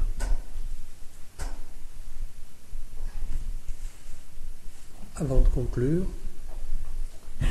Regardez l'Ancien Testament. L'Ancien Testament, vous avez une histoire chronologique. C'est beaucoup de récits historiques, en effet, fort intéressants, avec des sagesses extraordinaires, mais c'est un livre qui suit une chronologie. Si vous regardez la structure coranique, il y a des récits historiques, mais qui viennent comme ça à n'importe quel moment, qui sont amputés, puis ils reprennent 20 sourates plus loin, etc. Ça, c'est voulu. C'est voulu, et là, on touche à l'éducation des hommes. Et à un point précis qui est l'édification des hommes. Le Coran n'est pas un récit historique, il ne raconte pas des histoires. Il convoque les prophètes, tous ceux dont il dit certaines histoires, mais il les convoque comme si on convoquait un cercle, l'image du cercle. Et tout à coup, le discours divin appelle Sayyidina Moussa, ou Sayyidina Ibrahim, ou Sayyidina Issa, ou Mohammed, en lui disant Qoul, et il parle. C'est-à-dire que le discours divin emprunte la langue des prophètes. Et il parle pour édifier l'homme. C'est pour ça qu'on fait intervenir Moussa avant Ibrahim ou avant Abraham, ou etc. Il n'y a pas d'ordre chronologique. C'est comme un sama, si vous voulez, où sont là tous les personnages que le Coran cite et qui sont convoqués au fur et à mesure sans aucune considération chronologique. Ça, c'est pour édifier l'homme, le construire.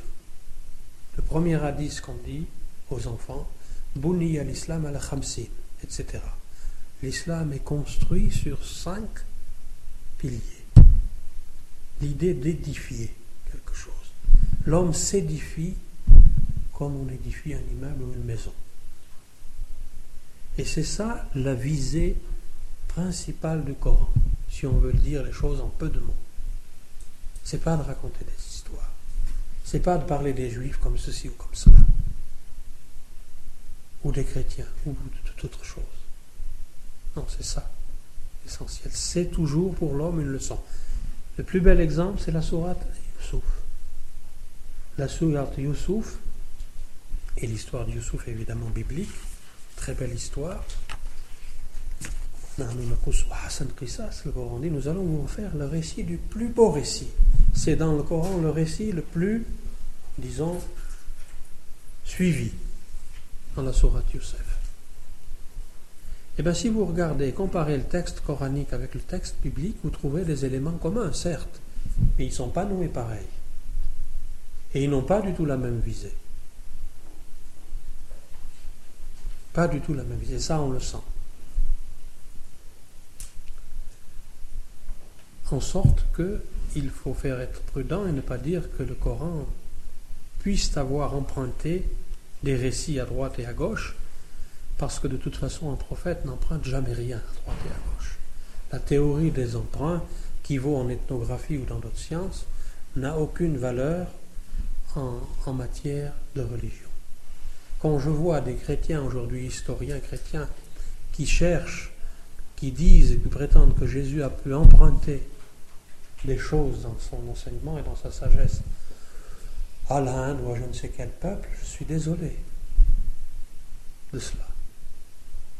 C'est une gravité qui me paraît vraiment grande, n'est-ce pas? Parce qu'à ce moment-là, tout homme, il n'a pas besoin d'être prophète, peut emprunter des sagesses et faire une forme de cocktail de syncrétisme. C'est très connu, hein? Tous les fondateurs de sectes ont fait ça, d'une manière ou d'une autre.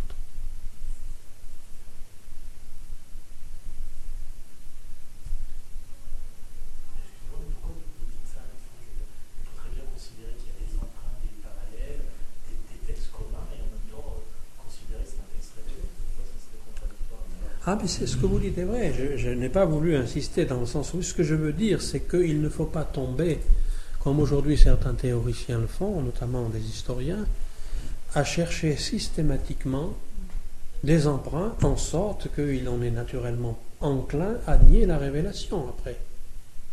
Vous voyez ce que je veux dire. Les grands contradicteurs, les textes monothéistes ou ceux qui nient même l'existence entre guillemets de la révélation, sont naturellement poussés à chercher toutes sortes de théories, et notamment celles des emprunts, pour justifier leurs arguments. C'est ça que je veux dire. Le prophète sallallahu alayhi wa sallam dit lui-même que s'il avait dû avoir un frère, ça serait Jésus, puisque c'est le prophète qui l'a précédé. Et il dit qu'il n'y a pas d'homme avec lequel il a plus d'affinité qu'avec Jésus. Ah ben Moïse, si, Moïse. Vous savez ce qu'on dit, n'est-ce pas? Vous savez que quelqu'un a dit une fois, c'est d'une manière très, très drôle, j'ai lu le Coran, et on ne parle que des Juifs dans ce Coran. Et c'est vrai qu'il y a souvent des allusions au peuple juif. Pourquoi? Parce qu'on est dans une perspective qui est celle du monothéisme hébraïque, d'abord, les descendants d'Abraham. Et d'autre part, parce que les Juifs, encore une fois, ont eu à chaque génération des envoyés divins, des prophètes. Ce qui est un cas tout à fait exceptionnel, qu'on le veuille ou non. Tous les prophètes qui sont cités, qu'on connaît, sont des prophètes juifs, n'est-ce pas? Quasiment tous. Bien sûr, il y en a quelques-uns qui ne sont pas juifs, mais...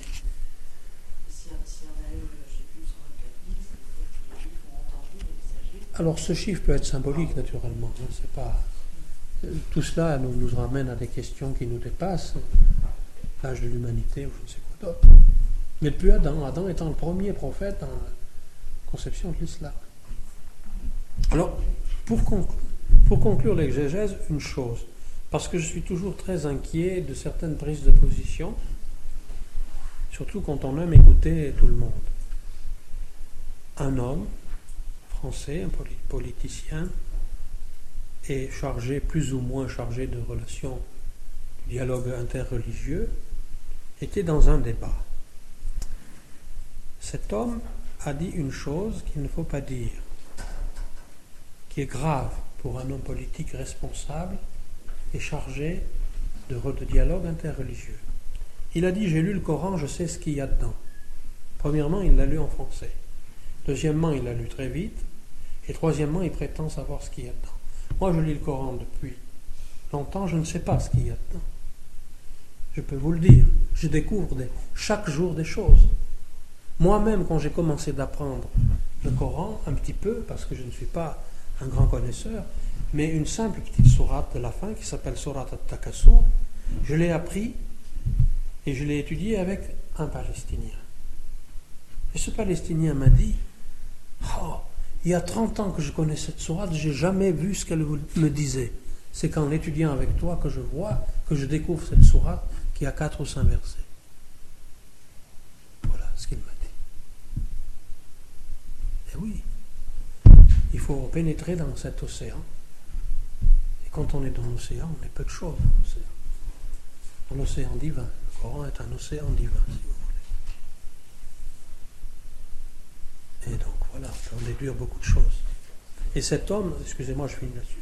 Et cet homme, vraiment c'est grave de dire ça, surtout quand on a fait des études et qu'on est passé par l'ENA et qu'on a une formation.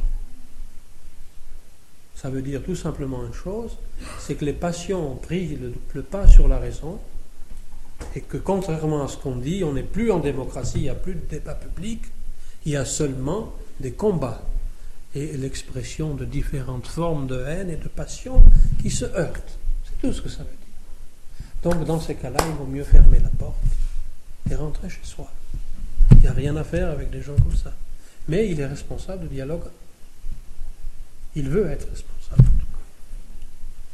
On va peut-être prendre une dernière question avant de clore. Et puis je vous inviterai ensuite à se joindre à nous pour une collation. Je crois qu'il y avait une dame au fond depuis tout à l'heure qui posait une question, mais on pourra prendre aussi votre question. Oui, merci. Comment? La charia. Oui, la charia. Alors la charia, si vous voulez, stricto sensu, c'est les statuts effectivement qui se dégagent du Coran, les statuts légaux. Et ces statuts légaux sont explicités d'une part par le comportement prophétique, par le prophète. On ne peut pas passer outre. Et après tout cela, il y a effectivement une méthodologie qu'ont dégagé ce qu'on appelle les fuqaha, qui sont comment comprendre ces statuts légaux, comment les adapter aux différentes époques, puisque l'époque change, la vie est mouvement, donc les époques changent, n'est-ce pas? considérablement. Et donc à chaque époque, il y a besoin d'une forme de réflexion, d'ailleurs on appelle ça, on devrait appeler ça l'ijtihad, pour non pas remettre en cause ces statuts légaux, ils sont un statut qui est incontournable. C'est la prescription divine. Mais comment les comprendre et comment les adapter, surtout aux différentes époques? C'est le travail des fuqaha. C'est le travail des fuqaha. Et derrière le travail des fuqaha, il y a un autre travail qui est celui de dégager une méthodologie qu'on va appeler juridique pour simplifier, qui est faite d'un ensemble d'outils logiques, si vous voulez, ou logiques et linguistiques aussi, bien entendu, qui permet aux gens de pouvoir, à partir d'un statut légal, savoir comment on va pouvoir lui trouver une application à telle ou telle époque, ou dans telle ou telle situation. Bon, on ne peut pas développer ça, c'est assez complexe, j'en conviens. Mais quand on dit il faut appliquer la charia, ça ne veut rien dire, parce que la charia, ce sont des statuts, et l'application de ces statuts va forcément varier en fonction des peuples, des temps, des psychologies et des cultures. C'est là une raison pour laquelle il y a des mazahib, des quatre écoles, et aussi bien autre chose. Donc quand les islamistes disent on va appliquer la charia, dans la formulation même, ça n'a aucun sens. Eux, ce qu'ils cherchent, c'est à appliquer des versets comme ça, surtout quand ils sont durs, ou quand ils leur paraissent être durs, à les appliquer pour contraindre les gens à se soumettre. C'est ça qui ne visite pas autre chose. Tout cela aussi, évidemment, avec une intention cachée, qui est le pouvoir. Qui est le pouvoir.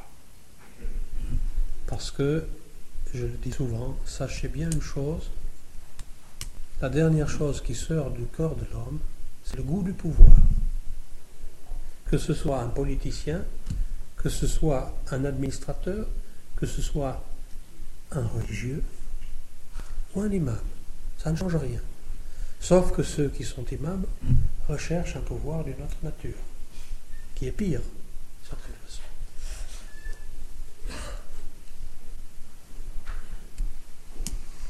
Et ceux qui ne cherchent pas le pouvoir, il se trouve que quelquefois Dieu le leur donne, et ça c'est une miséricorde immense.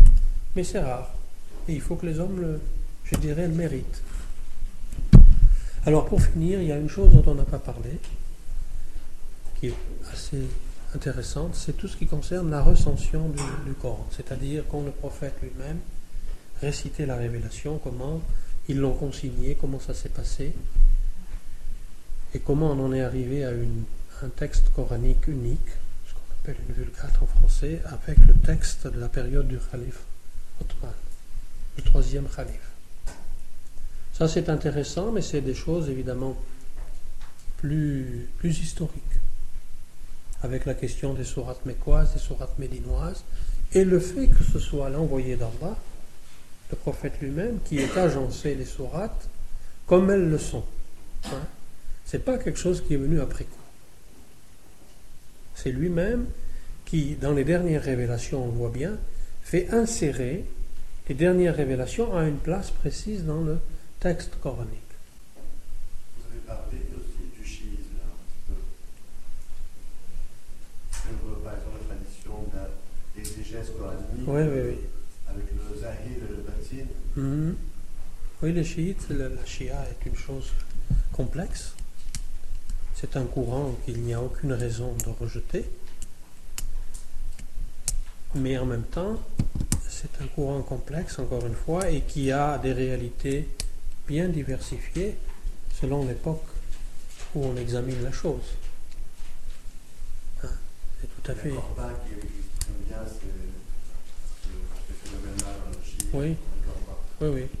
Oui, Corbin est assez... Effectivement, mais Corbin a exagéré dans son amour pour la Shia, il a exagéré en sorte qu'il nous a tous emmenés dans la Shia. Pourquoi pas, hein? Alors, sur ces bonnes paroles, on va dire merci à Daniel Roussan de nous avoir donc apporté et surtout fait bénéficier de toute sa connaissance. Je vous propose maintenant d'aller nous nourrir donc d'un bon verre de thé, et puis de continuer à échanger justement autour d'un verre. Merci à vous. Je veux dire un mot dont j'ai bien conscience d'avoir quelquefois pris des positions, faisant allusion sans dire directement à l'actualité, mais sachez que aujourd'hui c'est une période difficile et pénible, étant donné le nombreux débats qu'il y a, en particulier sur l'islam, et qui sont tous évidemment des débats tout à fait tendancieux, où on voit se succéder un ensemble de gens totalement fous. Les rationalistes eux-mêmes deviennent fous, je suis désolé de le dire, mais je suis obligé de vous dire une chose, quand j'ai connu l'islam, il y a maintenant bientôt 30 ans, nous n'étions pas dans une telle situation, parce qu'on n'en parlait pas, certes on n'en parlait pas. Maintenant, j'ai bon espoir qu'à force d'en parler, il sortira un bien, malgré tout. Mais je m'excuse quand même pour les positions que je peux prendre, que certainement vous l'avez perçu, mais c'est un peu pénible de... On ne peut pas ne pas en parler à un moment. Merci beaucoup. Et que Dieu vous